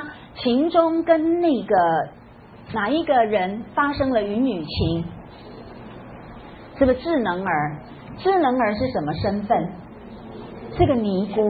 我问你，你真的爱一个人，你会不顾他的身份，不顾他的处境，不顾他做这种事情会对他带来什么样的危险，然后就一味的想要去满足自己的欲望吗？你会吗？真正的爱是这样吗？不是哦，真正的爱你会替他着想，你会担心他受到伤害，为了怕他受到伤害，你甚至愿意去牺牲自己的若干幸福，何况只不过是肉体的满足，了解吗？更何况一件事情，他跟智能儿的出世云雨，乃至于在路上呢看到某一位姑娘，还跟贾宝玉说此卿大有意趣，有没有？然后这个宝玉是不是还很不高兴，两个人好的要命，可是听他这样讲，还特别呢把手抽回来，还很义正辞严的跟他说再胡说我就打了，有没有？他的大有意趣是什么意思啊？不错哦，好，自己揣摩好不好？我们就不要用言语讲得太落实，因为实在太不好听。我要说的是，当他还在拉宝玉说此卿大有意趣，然后呢又在那个水月庵去跟智能儿发生这样的事情的整个背景是什么？我真的要咬牙切齿。那个背景是什么？他们为什么会在路上，然后就到那个庵里面，然后还看到一个乡村的年轻小姑娘，然后产生这样的非非之想？整个背景是什么？知道吗？是他的姐姐秦可卿出殡的过程，所以他的姐姐要去送葬的过程。那个整个的丧葬队伍非常浩大，好，所以呢一路呢对浩浩荡荡，所以中间要中途停下来打尖，好，要休息，要上厕所，所以才有那个机会去看到乡下女孩子，懂意思吗？然后才会到水月庵，因为是停灵啊什么他们女眷要去休息的地方。我的意思就是说，你觉得秦钟真的是秦种吗？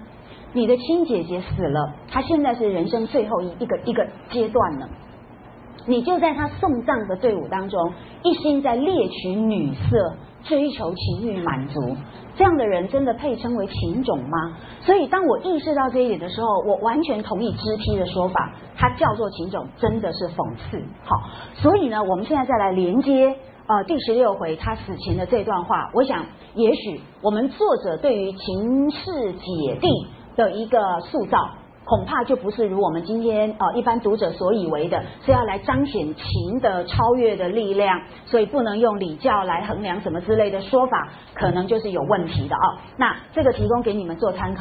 那么第16回秦钟在临死前呢，他就对宝玉遗言劝说我没有什么别的话要跟你讲了哦，只不过留下这几句话，多有趣！以前我们都会觉得这很荒诞。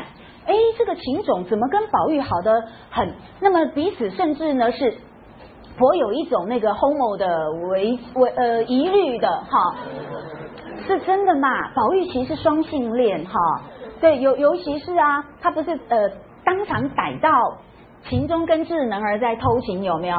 然后所以有了把柄，对不对？然后呢，他还跟秦钟说，等我们睡下之后再来细细跟你算账。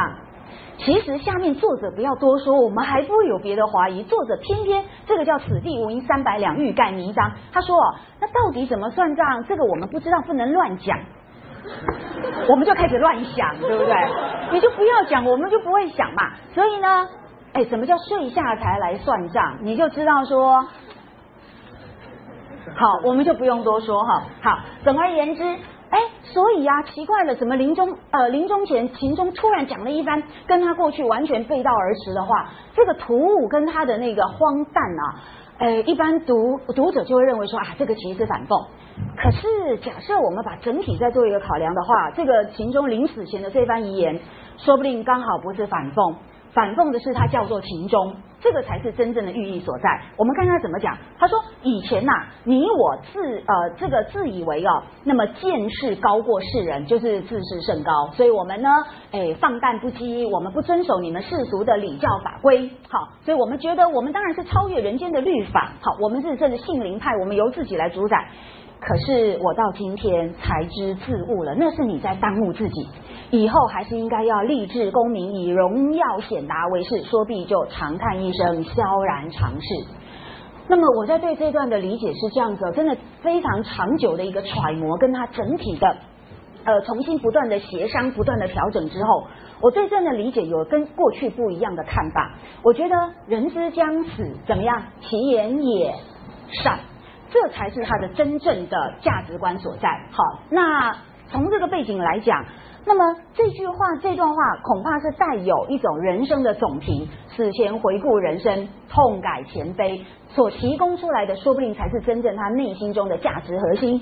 所以秦钟的钟该怎么理解呢？我给他一个不同的解释，他这个钟是指暮鼓晨钟。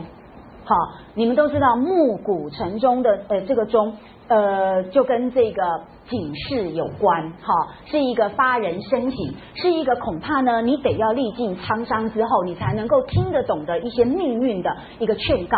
好，那秦钟就在临死前呢，给了宝玉这样的一个劝告。那想想看，哎，对于荣宁二公希望宝玉的归隐入正，不也是走的这样的一条道路吗？好，所以呢，这样的轨迹，我觉得透过秦钟的这个名字的设计的一种反讽，乃至于他临死前呢，人之将死，其言也善的一个转折，说不定其实也是隐含的作者的悔恨之意，就是我没有听我的挚友的临终的一个警醒，了解吗？而这跟全书的什么呜咽如闻啊，那么全书系自愧而成啊等等，其实这又是有它的一致性的哦。那么如果从这个角度来讲，我想我们对秦钟的认识会不一样。好，所以呢，我们把秦钟的钟就解释为暮鼓晨钟的钟。那么有意思的是呢，知批也在这边提到，这个你们也可以自己做一个补充哦，因为只有几句话。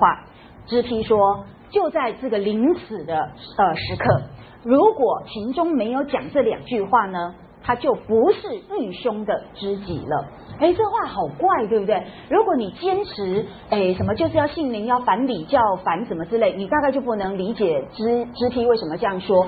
你会觉得知批你根本不懂得曹雪芹的心，可是好奇怪，到底他比较懂还是我们比较懂，对不对？所以呢，我想一路这样子读下来，我们对秦钟呢做一个调整，那么这所有很多的证据就会呢达到他内在的某一个一致性了哦。那么也许这个说法会比较恰当。所以啊，你可以看到，知批特别提醒我们，读此则知全是悔迟之恨，太晚了。为什么我这么晚才领悟到这个道理？好，所以你看里面的这个恨字，还是在说明曹雪芹他们无力回天，不能够呢来担当家族的这个存亡绝续的使命的一种莫大的一种智慧跟憾恨。好，我想从头到尾你这一点应该是可以看得非常清楚的。所以为什么在秦钟死前给他这样一个遗言？我想以这个角度来讲，就一点都不突兀哦。他只不过是比宝玉更早悔悟到这一点，而且呢，他把这个悔悟表达出来，而宝玉呢，可能没有这个机会哈。好，总而言之，我要在这边跟你们提醒的是，严格说来，如果我们从一个那个创作上面的一个学理而言呢，那么知批这样的解读，乃至于我这样的解读，有没有道理呢？我觉得恐怕更有道理。来，这几段话念给你们听哦。他说，实际上真的要注意一件事情，《红楼梦》是一个很有高度自传性质的一个虚拟创作，这个没有疑问。可是什么叫做自传性质？自传如果是说我就是把我经历过的家族各种大大小小的事情写出来，这个不叫自传式的写作。真正自传式的创作，注意又有创作，可是又有自传的一个性质的作品，注意绝对不会是主观性跟个人主义式的，相对的用自传体写作的冲动，注意哦，这个是都是一些文学批评家，他们呢考察各式各样的自传写作，还有一些是从学理上面以及读《红楼梦》的各种角度来发挥，都清楚指出这一点，用自传体写作的冲动其实都是跟一种忏悔式的迫切感觉有关，所以写自传往往背后常见的动机就是忏悔。好，那么香港学者余珍珠先生呢，他也同样这样的说法哦。他在读了《红楼梦》偏手作者的自白之后呢，他认为，那么实际上整部小说在一生一道干预下的一个佛道幻灭预言里面，事实上又蒙上了一层儒家思想的罪恶感。好，这就是全书什么呜咽如闻呐，全是自恨的一个表达，其实都是出于同一个基轴哦。所以他说，自我忏悔构成了《红楼梦》写作的原动力，而写作又成为自我救赎的契机，透过写作把那种悔恨得到一个宣泄跟调整的可能性哦。所以这个是从《红楼梦》的角度来讲。那我跟各位介绍过的Princeton 的教授普安迪先生，他也是这样的看法。他说，很多人基于本书的自传性质哦，而误以为贾宝玉只代表作者自身的本相，就是混淆了创作者跟主角之间的关系哦。实际上他不以为然，他殊不知自传体的虚构作品也常常带有作者内省自己往事的反讽意味。好，所以我想呢，透过这些林林总总的说法，显然我就很高兴的发现我的解读应该是没有错的哦，因为你可以很清楚的看到，《红楼梦》就是在这样一个忏悔式的一种罪恶感的悔恨的一个情况底下，那么展开一个对追忆前尘往事的一个叙事行动。那么这个叙事行动是一种自我救赎，因为忘不了的，他才会呢一笔一笔的把它写下来，所以忘不了的都是他的刻骨铭心，也因此没有一个细节是浪费的。可是呢，就在这样的一个叙事行动当中，里面所隐含的到底是在跟他所在的那个世界相对抗，还是在于他无能维系他所在的那个世界而深感悔恨，这个恐怕是我们要仔细去区辨的一个问题哦。那在这边当然我们是倾向于后者。好，总而言之，我们如果澄清这一点之后呢，对于《红楼梦》的理解可能就不是在以什么贾宝玉林黛玉作为作者的代言人，作为他所要彰显的一个绝对价值，然后用这样的方式去贬低其他跟他不一样的人，这样的做法我们也许就要开始重新调整哦。所以接下来我们来看看宝玉的前身，就是女娲用来补天剩下的那块石头，它到底代表什么意涵？它真的是一个价值，还是一个人格特质？这是一定要分清楚的哦。我们常常说，哎呀，宝玉、黛玉这种人呢，比较着重性灵，然后呢，比较真率。好，然后呢就给予他很高的一个人格的评价，那往往会援引庄子的什么真人，有没有庄子的什么至情至性来这个作为他们这种人格价值的一个渲染的一个理论依据。但是我一再的在想一个问题，我们是不是把人格特质跟人格价值给混淆？好，这是两种不同的概念，但是呢，我们绝大多数的读者往往去混淆这两个层次。好，那只抓到某一种人格特质，可是因为自己比较喜欢，所以就把它呢很自动的贴上了很好的价值标签，然后呢努力的来这个渲染它、张扬它。但是真的是这样吗？我们来看看哦，曹雪芹到底是怎么样塑造那颗石头哦？请各位看一下讲义哦。首先，来第三项，好，这个顽石的品性，我们要做一些不一样的一个解读哦。第一个当然是大家最熟悉啦，这个毋庸置疑，我也不用多说哈，就是呢，这个顽石因为是36,501块，偏偏就只剩那么一块，所以很明显，我们作者是要为这样的一个人格特质呢，设定一个前身的一个这个神话式的一个条件，好，那么让他的这个有了一个先天禀赋的说明，那么给了他一种所谓机灵的处境，哈，他不合于世道，哈，那给予他这一种所谓正邪两副的独特不能归类的特质呢，给了他一个神话式的一个解说哦。那么就他机灵的处境来讲，当然以中国的那个价值系统而言，它是非常符合道家的一个道家的观念哦，那么请各位看一下，我们引述了这个一个引文叫做“基于人而谋于天”，实际上呢，它就是庄子里面的话，就告诉我们说，你基于人就是你违背于人群世道，可是呢，你就会合乎天道。那么你就会恢复天性，然后呢，而不至于被这个人为所限哦。那么这么一来呢，当然这个机灵的处境，它可以是道家逍遥理想的落实。好，因为呢，你没有补天，哎，你不要忘记，那36500块，每一颗发挥了补天的功能，可是他们的生命是不是就被定型，对不对？一颗一颗就死死的钉在天空中。我们望远而去，可以看到满天的星星，可是每一颗闪烁的，说不定都是一种我必须恪遵职守的无奈，对不对？奇怪，我讲笑话你们都不会笑，好，就不好笑，好。总而言之，所以一颗一颗的石头固然发挥了才能，发挥了作用，也对这个世界有了一种济世稳定的一个贡献。但是就个体来讲，它是不是就受到了限制，对不对？那可是相反的，这一颗石头它无用吧？那道家不是一天到晚在宣扬无用之为大用的道理，对不对？所以我们这颗石头是不是就很逍遥？好，然后呢，果然啊，唤醒入世之后，在贾府当中，他是不是整天也在大观园里面晃来晃去，对不对？这个也所以非常的逍遥自在。所以某个意义来讲无用，就个体来讲可以是一个大用。好，这当然是那个道家所提供出来的让人来面对自己这样一个现实世界，给自己另外一条出路的安顿之道哦。那么，可是问题是，毕竟这只是一种。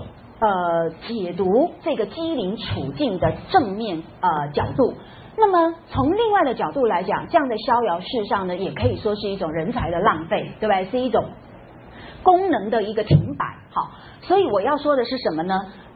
我记得好像是林语堂先生有一句非常有名的话，实在太精彩。他说啊，中国读书人哦。当他们得意的时候，就是说他们可以做官，然后呢可以去发挥才能的时候呢，他们通常都是儒家。好，可是当他们失意的时候呢，怎么样就变成道家，是不是有道理？没办法啊，失意的时候很难面对啊，你知道那个怀才不遇的感受，真的是一个很高度的自我否定哎。那人在不能肯定自己的时候，怎么活下去？那真的是心里是莫大煎熬，所以人一定要想办法找出路来安顿自己。那道家是不是就提供一个很好的一个思想体系？好，原来你无用是大用，基于人可以谋于天。好，那你就合乎天道。好，那所以我想这个在《红楼梦》里面也是辩证式的不同的价值观。那么有的时候是这个价值观占上风，有的时候呢，它却又变成是负面的一个自我悔恨的根源，这个都是非常复杂的，不是绝对可以判分的哦。那么所以这是一点。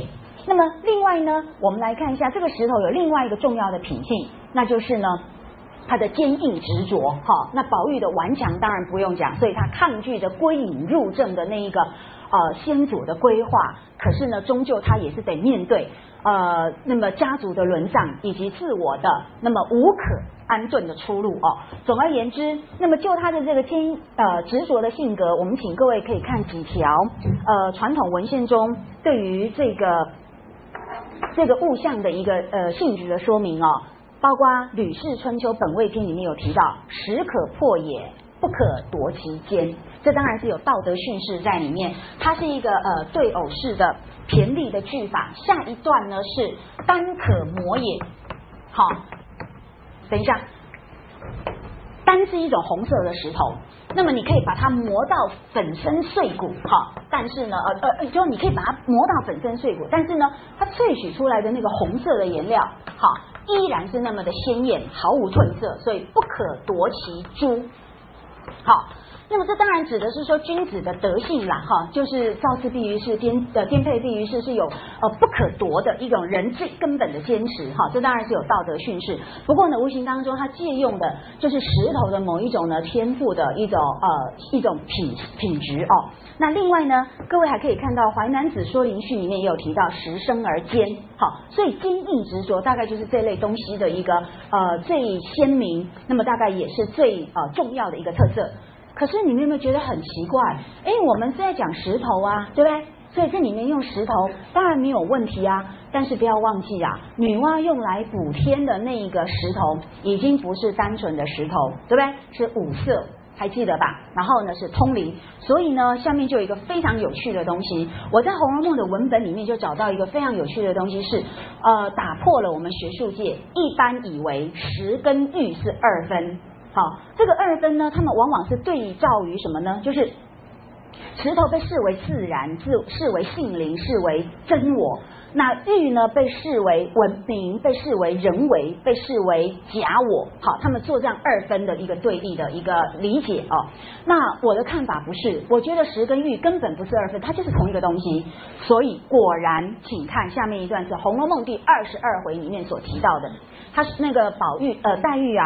他借由跟那个宝玉之间的参禅对话哦，里面就有提到，他说：“宝玉，我问你，至贵者是宝，至坚者是玉，而有何贵，而有何坚？”宝玉竟不能回答，所以他那次的参禅斗智是不是就失败了，对不对？好，那有趣的在于这里哦，他用的是啊，在宝玉的名字里面做文章，哎，你的名字里面有2个字。这2个字各有它的特性，请问你拥有这个名字的人，你到底能不能达到你这个名字的符号的象征要求呢？结果宝玉回答不出来，而这个名字的象征意义当然就非常的重要哦。各位请去思考一个问题好不好？在贾府，注意不只是荣宁2府，好，还包括他们其他的旁支比较穷的支脉，是也依附他们生活，有没有？所以你可以看到好多，当他们有重大祭祀，包括秦可卿的出殡的场合，相关的各个辈分的人等都来参加，你可以看到很多他们的挑迷的现象。我提醒你们一件事情，在玉字辈的这一辈里面，有没有注意到他们的命名是单名还是复名？注意一下，全部是单名哦，就是名字只有一个，就是比如说贾琏是不是一个？那宝玉早死的哥哥是不是叫贾珠？他的同父异母的庶出的弟弟叫做贾环，有没有？然后其他还有啊，叫贾从、贾琼、贾扁，哈，贾那个扁是玉字旁再一个扁，哈，然后贾珍，有没有？全部是单名，你们都没有发生疑惑吗？就当我在开始是用研究的态度来看《红楼梦》的时候，我就觉得很奇怪，为什么只有贾宝玉他的名字是2个字，是复名？所以这么一来，显然它是有它很特殊的寓意，你不能够只把贾宝玉就简化为贾玉。然后说欲就是代表欲望，就是代表假我。然后呢，宝玉的一生就是要否定世俗，否定礼教，要回归真我。这种说法就过于简化这个命名上面的深刻用心。假如说是那个意思的话，它就叫贾玉就好了嘛。他为什么要叫贾宝玉？为什么要多一个宝？这不是很多余吗？所以显然他不能够把宝跟玉当成一个同义副词来看待，玉跟宝是有区隔的。所以你们来看看林黛玉明明很清楚的告诉我们说，那么宝跟玉是不同的性质的2种东西。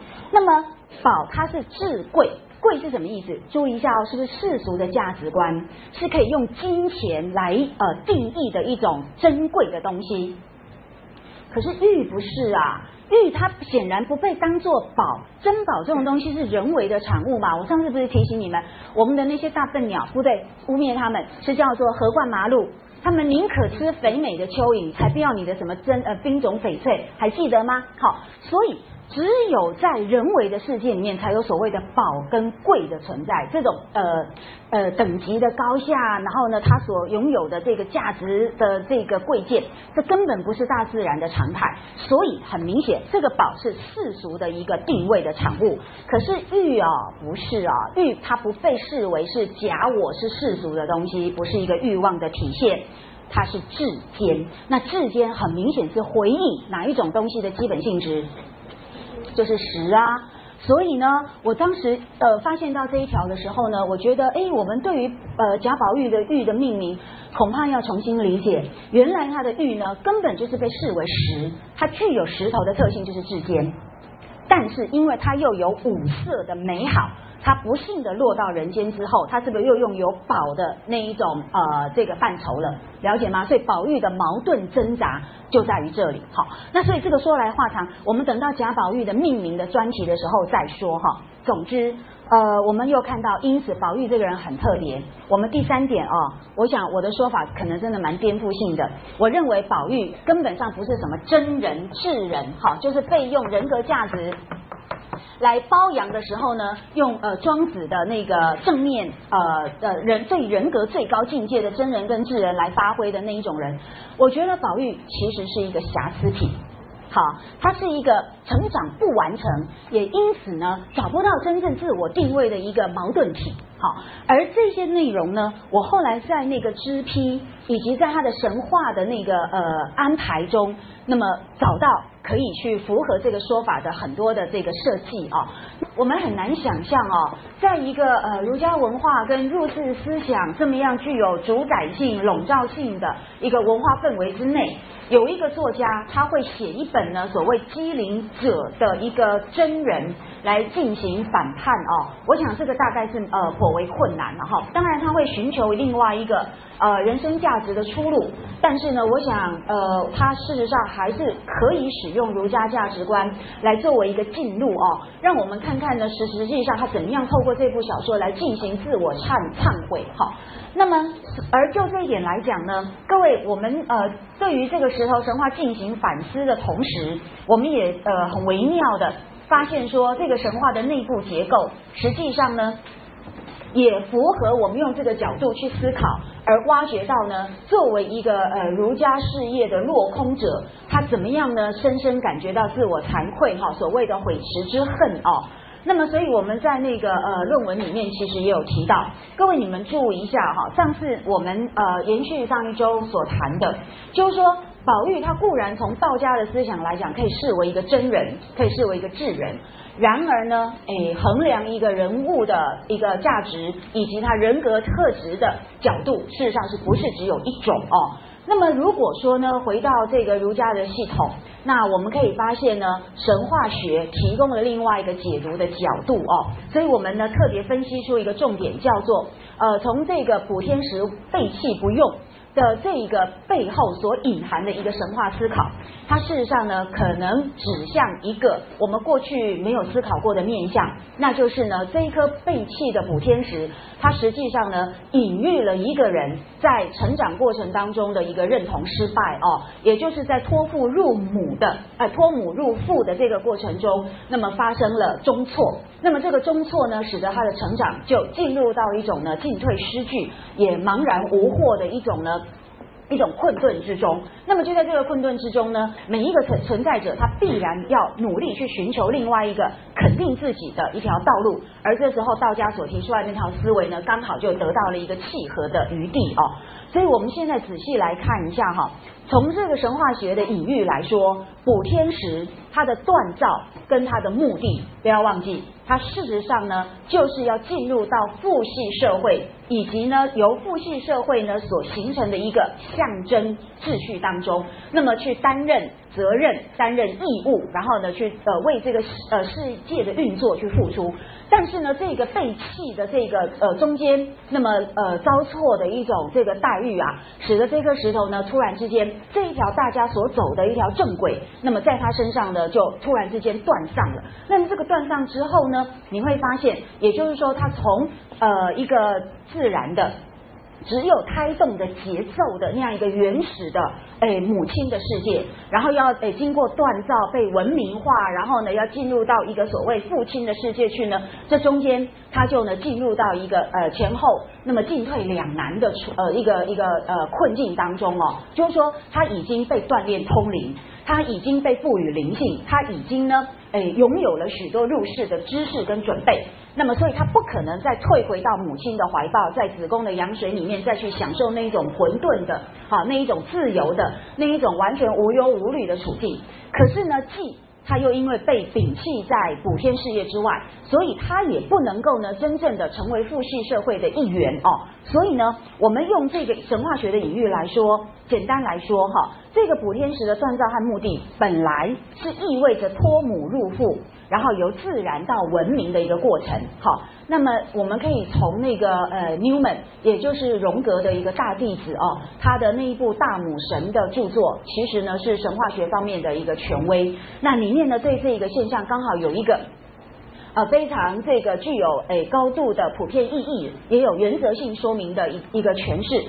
那么他就指出哦，事实上呢，所谓的脱母入父啊，它其实就是逐渐放弃母性的原型世界，好，那么去跟这个父亲的原型世界呢相妥协、相认同，然后你慢慢呢就可以变成呢这个有秩序的，那么在规则的一个规范底下运作的世界中的一员哦，那么你也会成为一个现成秩序的维护者，好。换句话说，你就是从母亲怀中那种没有责任、那无忧无虑的生活呢，然后进入到一个充满了你应该，然后你不能，有许多限制的这样的一个文明的世界哦。我们把这样的一个文明与责任所构成的世界，那么用一个专有名词叫做象征秩序来代称。所以你们看，时间到了，你们得来上课，对不对？然后呢，你不能够这个任性，你不能够按照自己的节奏为所欲为。那这就是我们在文明世界里面大家都共同遵守的规范哦。那么石头的锻造跟它变化的方向，其实呢事实上是刚好符合这个神话学的隐喻。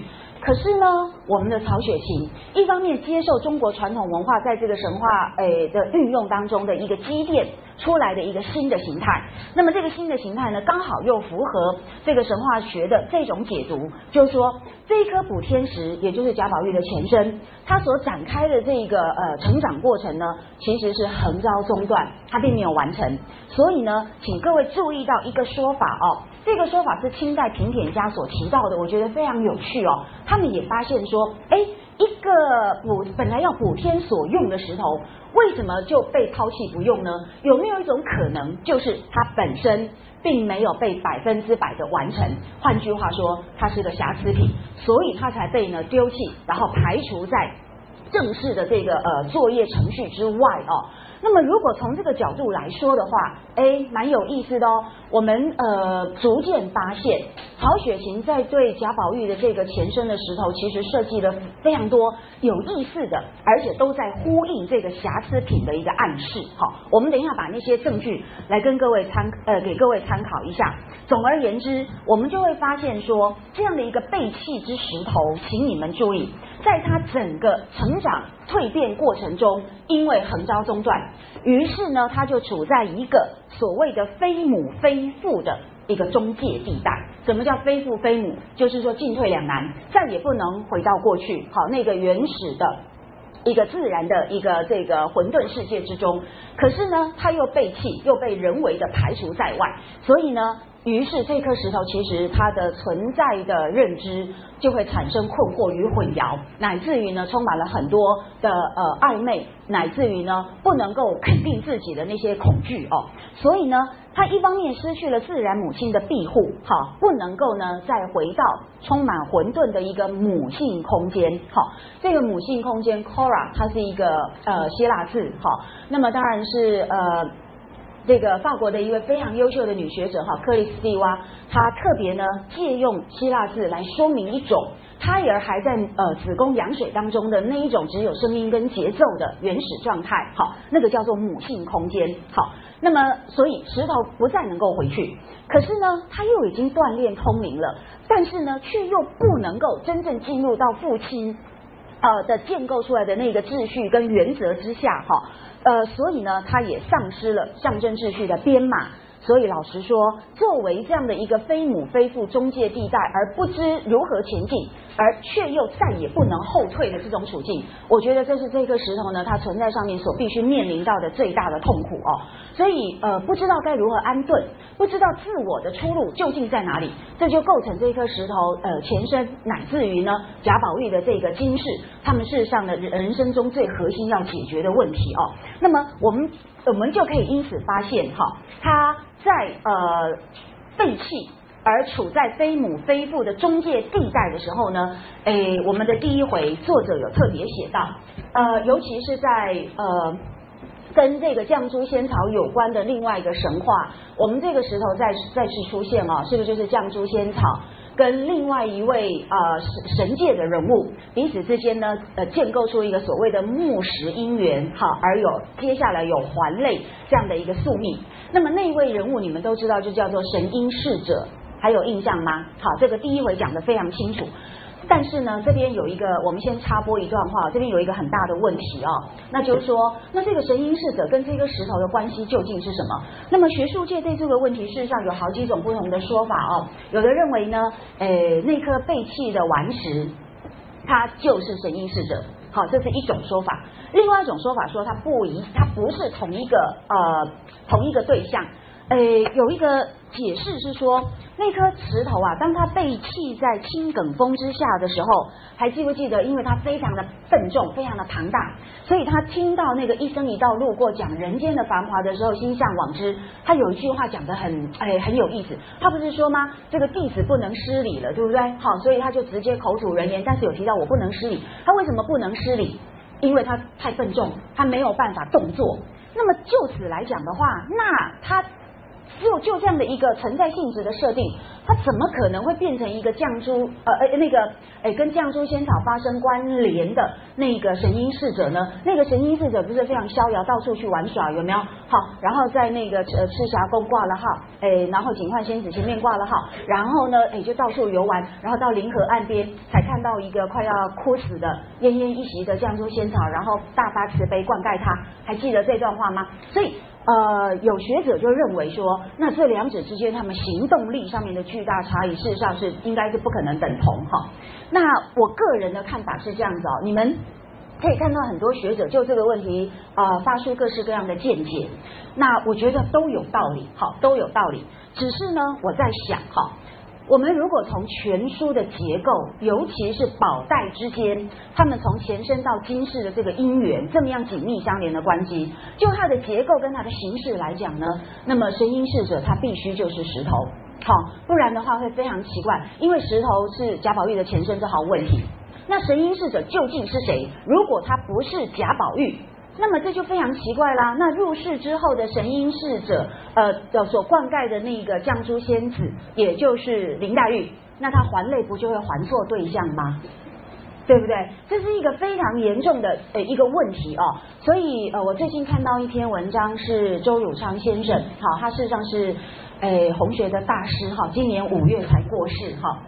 那他的论证看法。他是认为说神瑛侍者应该是甄宝玉才对，好，那这个他的讨论，当然我想每个人都有他自己的证据跟他的理路哦。那我只是认为说，从全书的这个结构来讲，这个基本主轴是不可能改变的，也就是林黛玉的环类的对象一定是跟贾宝玉有关，好，这个是必然的一个结构上面的规定。所以这么一来，神瑛侍者必须就是那颗顽石。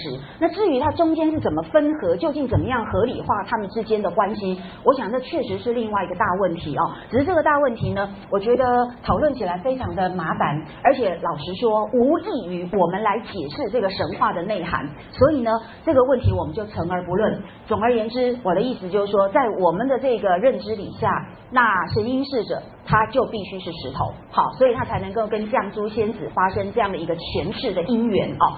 那么要注意，在这样的情况底下呢，我注意到一个非常有趣的现象，就是那个神瑛侍者是住在哪里呢？啊，是不是住在赤霞宫？有没有？就在第6页哈，我们第一回第6页的第5行有提到，时有赤霞宫神瑛侍者，然后日以甘露灌溉。各位同学，这里每一个字都请你们好好的记在脑海里，因为每一个字都有很深刻的寓意，这个深刻的寓意未必是曹雪芹自觉所赋予的，而可能传达了他潜意识里面根深蒂固，连他自己都没有自觉的若干价值观。等一下你们听下去就知道我到底在说什么哦。他用的是甘露来灌溉这一颗奄奄一息的仙草。好，那么请看这个赤霞宫哈的命名，所以这个霞字非常有意思。那你们知道赤啊，毋庸置疑，它这种颜色在《红楼梦》里面是一个非常主导性的，那么也可以说是男主角最偏爱的一种颜色，对不对？全书叫做什么？《红楼梦》。那我们贾宝玉在大观园里面住的叫做怡红院，然后他是不是很喜欢是女人？女性不能说女人，他不喜欢女人哈，要少女。嘴上的胭脂，好红色的胭脂，红色的吧？只有现代我们这些搞怪的演艺圈才会用的什么烟熏妆、黑色的口红，有没有？因为他们要创造出很奇特的风格，在古代简直没有办法想象。我跟你们说哦，在古代哦，他们对于这种女子的装饰装扮，他们也有一套跟音乐同样的逻辑，就是说你如果搞怪、特别的诡异，甚至提妆，就是好像在南朝有人做那个提妆，就是妇女呢化妆的时候在眼睛上面点上一些痕迹，好像在哭泣那样，好，他们就觉得非常诡异啊，证明这一个时代快要亡国。好，对，他们就用音乐的那一套理论，有没有？古人不是说吗？隔江犹唱后庭花，你唱后庭花普遍流行的时候，表示这个国家已经到了没有生命力，那么陷入靡靡之音的这个局面哦。那个所谓的提面妆，还有跟什么黑色的口红，跟我们现在这些烟熏妆，恐怕在古代的人的认识里面，大概也是亡国的征兆哈。那当然时代不同了啦，我们的审美观实在是越来越多元哦。那所以古人呢，女性唇上所点的绝对是红色的唇妆，好，然后呢，还记不记得袭人在归真宝玉的时候有一条，就是希望他改掉什么的毛病？爱红的毛病，有没有？随手看到胭脂就抓起来放在口里面，哈，这个是所谓爱红的毛病。那红毋庸置疑，在古代的这个性别符码里面，它其实指的就是跟女性息息相关。好，那所以呢，这个赤霞宫的赤字在前世当然就跟我们贾宝玉的那一种女性的少女崇拜意识息息相关，这个毋庸置疑。但是有趣的就是呢，除了赤之外，它另外用一个字是霞字。那么各位请注意哦，这里面有两个重点。第一个重点，这个霞字是什么偏旁？是玉字部。那么神瑛侍者的瑛是什么部首？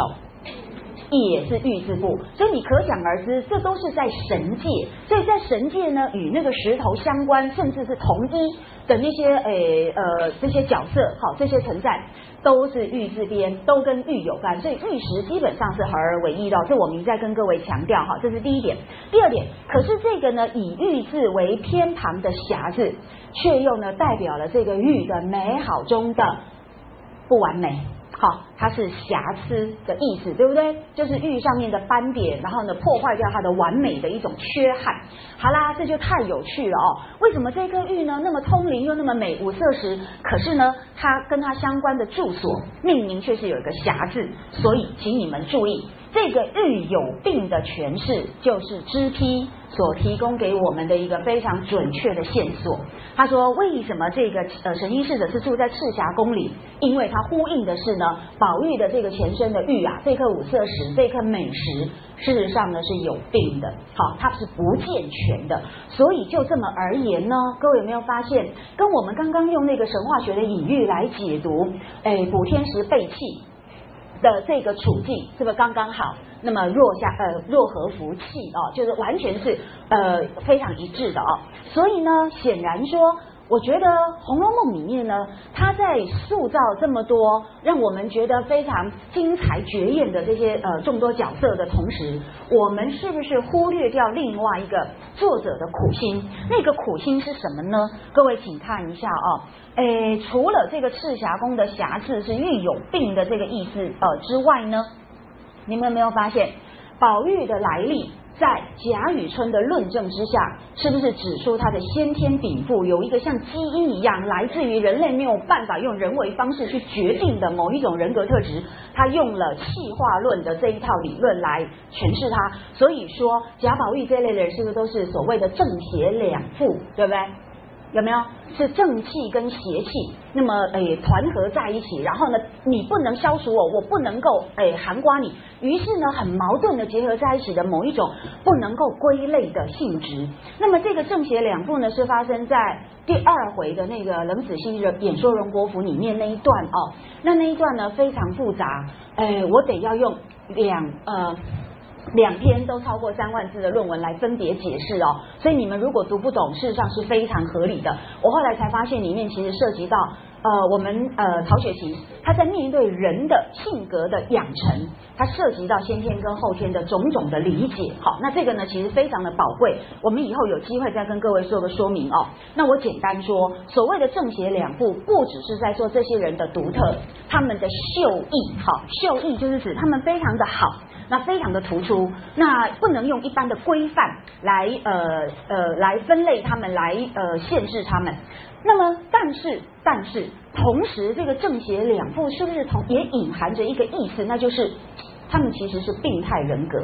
好，就是不是很健全的。那么在正气当中又有邪气，可是他又不是完全的100%的那个大恶之人。那这些人到底要怎么办？在这个世界形形色色的这个性格类型当中，他们到底属于哪一种？所以是在没有办法归类的情况底下呢，我们作者用这样的一套这个气化论来作为来做解释哦。所以我的意思就是说，假设正邪两部它是用来诠释在我们世界上很少见，可是他们很特别，那因此所形成的一种人物特殊景观，那他们是不是其实是所谓的病态人格呢？好，这个也许也是我们可以思考的一点。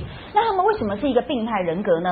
其实很简单，因为呢他们事实上是没有办法归类，那么他们自己也未必能够找得到很适合的一种身份认同。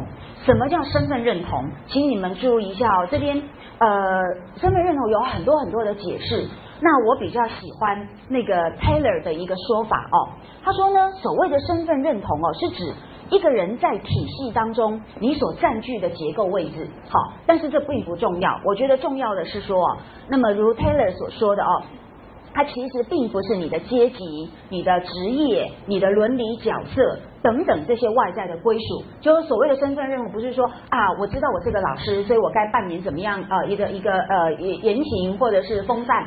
那你是一个学生，你就该认真读书，该怎么样？这个是因应你外在的好这些身份跟一些归属所赋予你的一个人格的要求。但是身份认同其实不是，我比较喜欢的是说啊，Taylor 认为呢，认同不是自己是谁的一种描述性的问题。描述就是我做一个描述，你属于谁，然后你出生于什么，你叫什么名字，然后你如何如何，这个都只是一般外在的描述。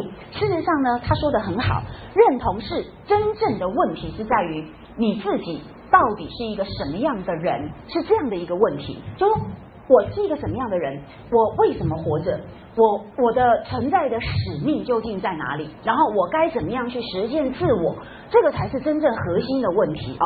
所以我认为就此而言呢，那么所谓自己是什么样子的人的这样一个认识，往往呢就会让身份认同就指涉了自我觉醒、自我形象以及自我投射、自我尊重等等的一些心理学意涵。所以所谓的身份认同绝对不是说我在这个社会或结构上面找一个安身立命的地方，那透过这个结构的位置呢，我去扮演我应该要符合这个结构位置的一些角色。好，它事实上是不断的要回到你的内心去问你究竟想要做一个什么样人的问题，那你应该或者是你努力那么该实践的是哪一种自我。好，是这样的一个问题。所以我觉得假如用这样的一个身份认同来理解保育这一种呢进退失据、脱母入腹，在中间失败的这种忙或失据的一种状态的时候，你就可想而知这个人他不矛盾是不可能的。因为你知道吗，一方面他享受这样的一个富贵场所带给他的温柔乡，带给他呢非常高的一种呢炫耀式的品味。好，这个已经变成他性格中的一部分。好，然而除此之外他不知道那么我该继续做什么，然后呢以至于呢你会发现保育在群书当中往往流露一种好像不负责任的感觉，有没有？他常常觉得说啊，我只要活着一天，有姐妹陪我一天，管他这个以后不以后，有没有？好像常常有这样一个不负责任的表态。那事实上这就是出自于他不知道他该怎么办的问题。那么你们要注意啊，你要继续享有这样的一个贾府的富贵场跟温柔乡所带来的心灵上的安顿，你首先该做的事情是不是维护这个富贵场？假如贾府不存在，你凭什么可以过这样逍遥的生活，对不对？哎，机灵者不一定就能够逍遥，哎，好，你机灵还要能够逍遥，还有其他环境的配合。可是维持这个环境，你就得要做一些所谓的经济仕途之事，对不对？那这又是宝玉不愿意的，所以你看他抗拒的是他非做不可的事情，然后他抗拒的是一个他现在赖以存在的那一种生活的前提。你说这个人不矛盾，那是不可能的事情，所以他其实一直活在一个自己没有办法排解，然后不知道怎么样去解开这样的一个心中的矛盾，那是一个存在的一个矛盾的一个处境之中哦。所以我觉得宝玉的这个所谓进退失据以及他的育有病，事实上都根源于他的这个成长过程中没有办法完成，而形成一种不健全的处境，是息息相关哦。那么所以呢，我想《红楼梦》中啊还有别的地方在呼应这一点。那么请各位注意到这边有一段非常好玩的话哦，那个是我以前读的时候都没有注意到的。当作者给赤霞宫的霞用来隐喻宝玉的不倦前性格的时候，文本当中同样呢有另外一条作为呼应。第19回哦，那么就是袭人回家省亲嘛，那宝玉是不是想念他，就偷偷的离开贾府跑去他家，有没有？然后呢，结果呢，一开始当然袭人非常惊慌哦，因为说糟糕了，你怎么都没有讲，没有跟家人讲一声就偷偷跑来，所以因为闹得天下大乱的，所以你们要知道贾宝玉是没有自由的哦，不像你们半夜回家都没有关系，对不对？好，那宝玉不是啊，然后呢，所以到了他家之后，反正既来之嘛，那总是还是呢，接受他们的一番招待。那我们袭人呢，也趁这个机会，宝玉身上有一个宝贝，是不是他带着那个通灵宝玉，然后就把它拿下来给他们家哦，真的是小心翼翼哦，捧在手心让大家去传阅。然后呢，就在给他们传阅的过程中，就讲了一段话哦。那么袭人就对家人说啊，哎呀，时常说起来都当时很稀罕的事情啊，然后中间就点我们删掉。最后他讲了一句，哎呀，其实也不过是这么个东西，好，就你们看看吧，你们知道这个话里面带有什么样的意涵，有什么意味？其实是不是有一种自责，对不对？为什么也不过是这么个东西呢？我天天看，已经看了也不觉得怎么样啦，哎，你们很稀罕啦，这是不是比较出我的某一种优越的地位？有没有注意到？好，这里面确实有这样的一个隐然的自得一种优越感，但是除此之外还有别的东西。我觉得知批在这里给我一个非常有趣的一个呼应哦。那么知批就说啊，你们都觉得这很稀罕，其实不是，它只不过是如此而已。所以在文本的另外一个层次底下呢，脱离了袭人的那一种有一点点自得的语气跟心态之外，从全书的一个价值观来说，知批说，他说啊，我现在看这一段话，袭人这段话的一个说法哦，他的意思是什么呢？就是作者就是要借袭人的这段话做什么用？为贬喻原非大观者也。你们只要记这句话就好哦。原来在文本那么叙事脉络之外的另外一个作者的声音，他是要告诉我们，事实上这颗玉真的没那么了不起，不是什么了不起的真人，我们大家都心向往之，不是。他事实上从儒家的或者是某一个角度来说，玉其实并非大观。那大观这个词你们都太熟悉了，对不对？将来宝玉就是住在哪里，那是为他量身定做的乐园呢，一个温柔乡呢，一个女儿的净土，对不对？那不就叫做大观园吗？所以就此来说，我觉得大观在《红楼梦》里面，它事实上呢隐含着一种吊诡。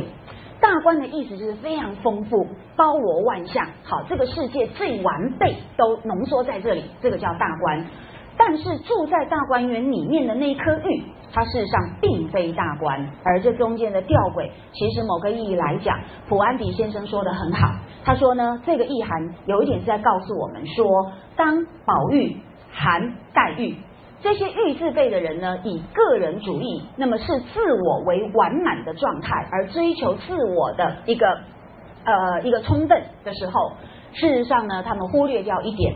人永远只不过是一个小部分，人不可能等同于大观，他们太局限在自我的世界里面了，而误以为自我就可以涵盖世界，这当然其实就是一种反讽哈。所以呢，就此来说，如果从这个角度来讲，我后来就来论证，在思考这个问题，于是呢，我感受到也许曹雪芹在另外一个层次，他是在告诉我们，一切的个人主义者，某个意义来讲，都有一点像水仙花的自恋，误以为自己就可以涵盖整个世界，而这么一来呢，他其实反倒落入到一种非常狭隘的自我当中。好，那么所以就此而言，我想这个问题当然还有很多的论证，那我们先把这个结论来跟大家分享，至于论证的过程以后有机会再说。总之，我们把刚刚所讲的东西再做一个简要的一个概述啊，就是说这颗玉，当然它就是补天石，好，被弃的那个补天石，它陷入到一种脱母入父的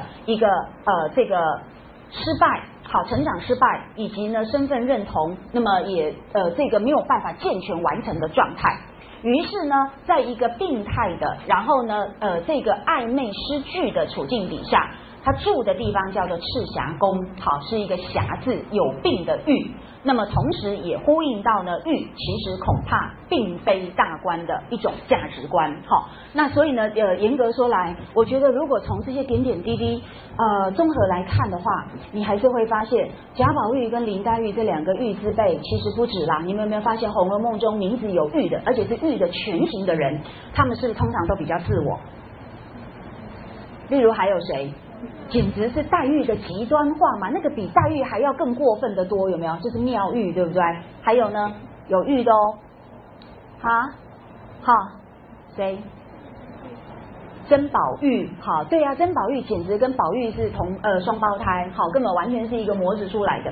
那么这些玉字辈的人，你们都可以发现，他们其实呢，真的是自我个人比较鲜明，某个意义来讲也是比较是有浓厚的个人主义倾向的人物。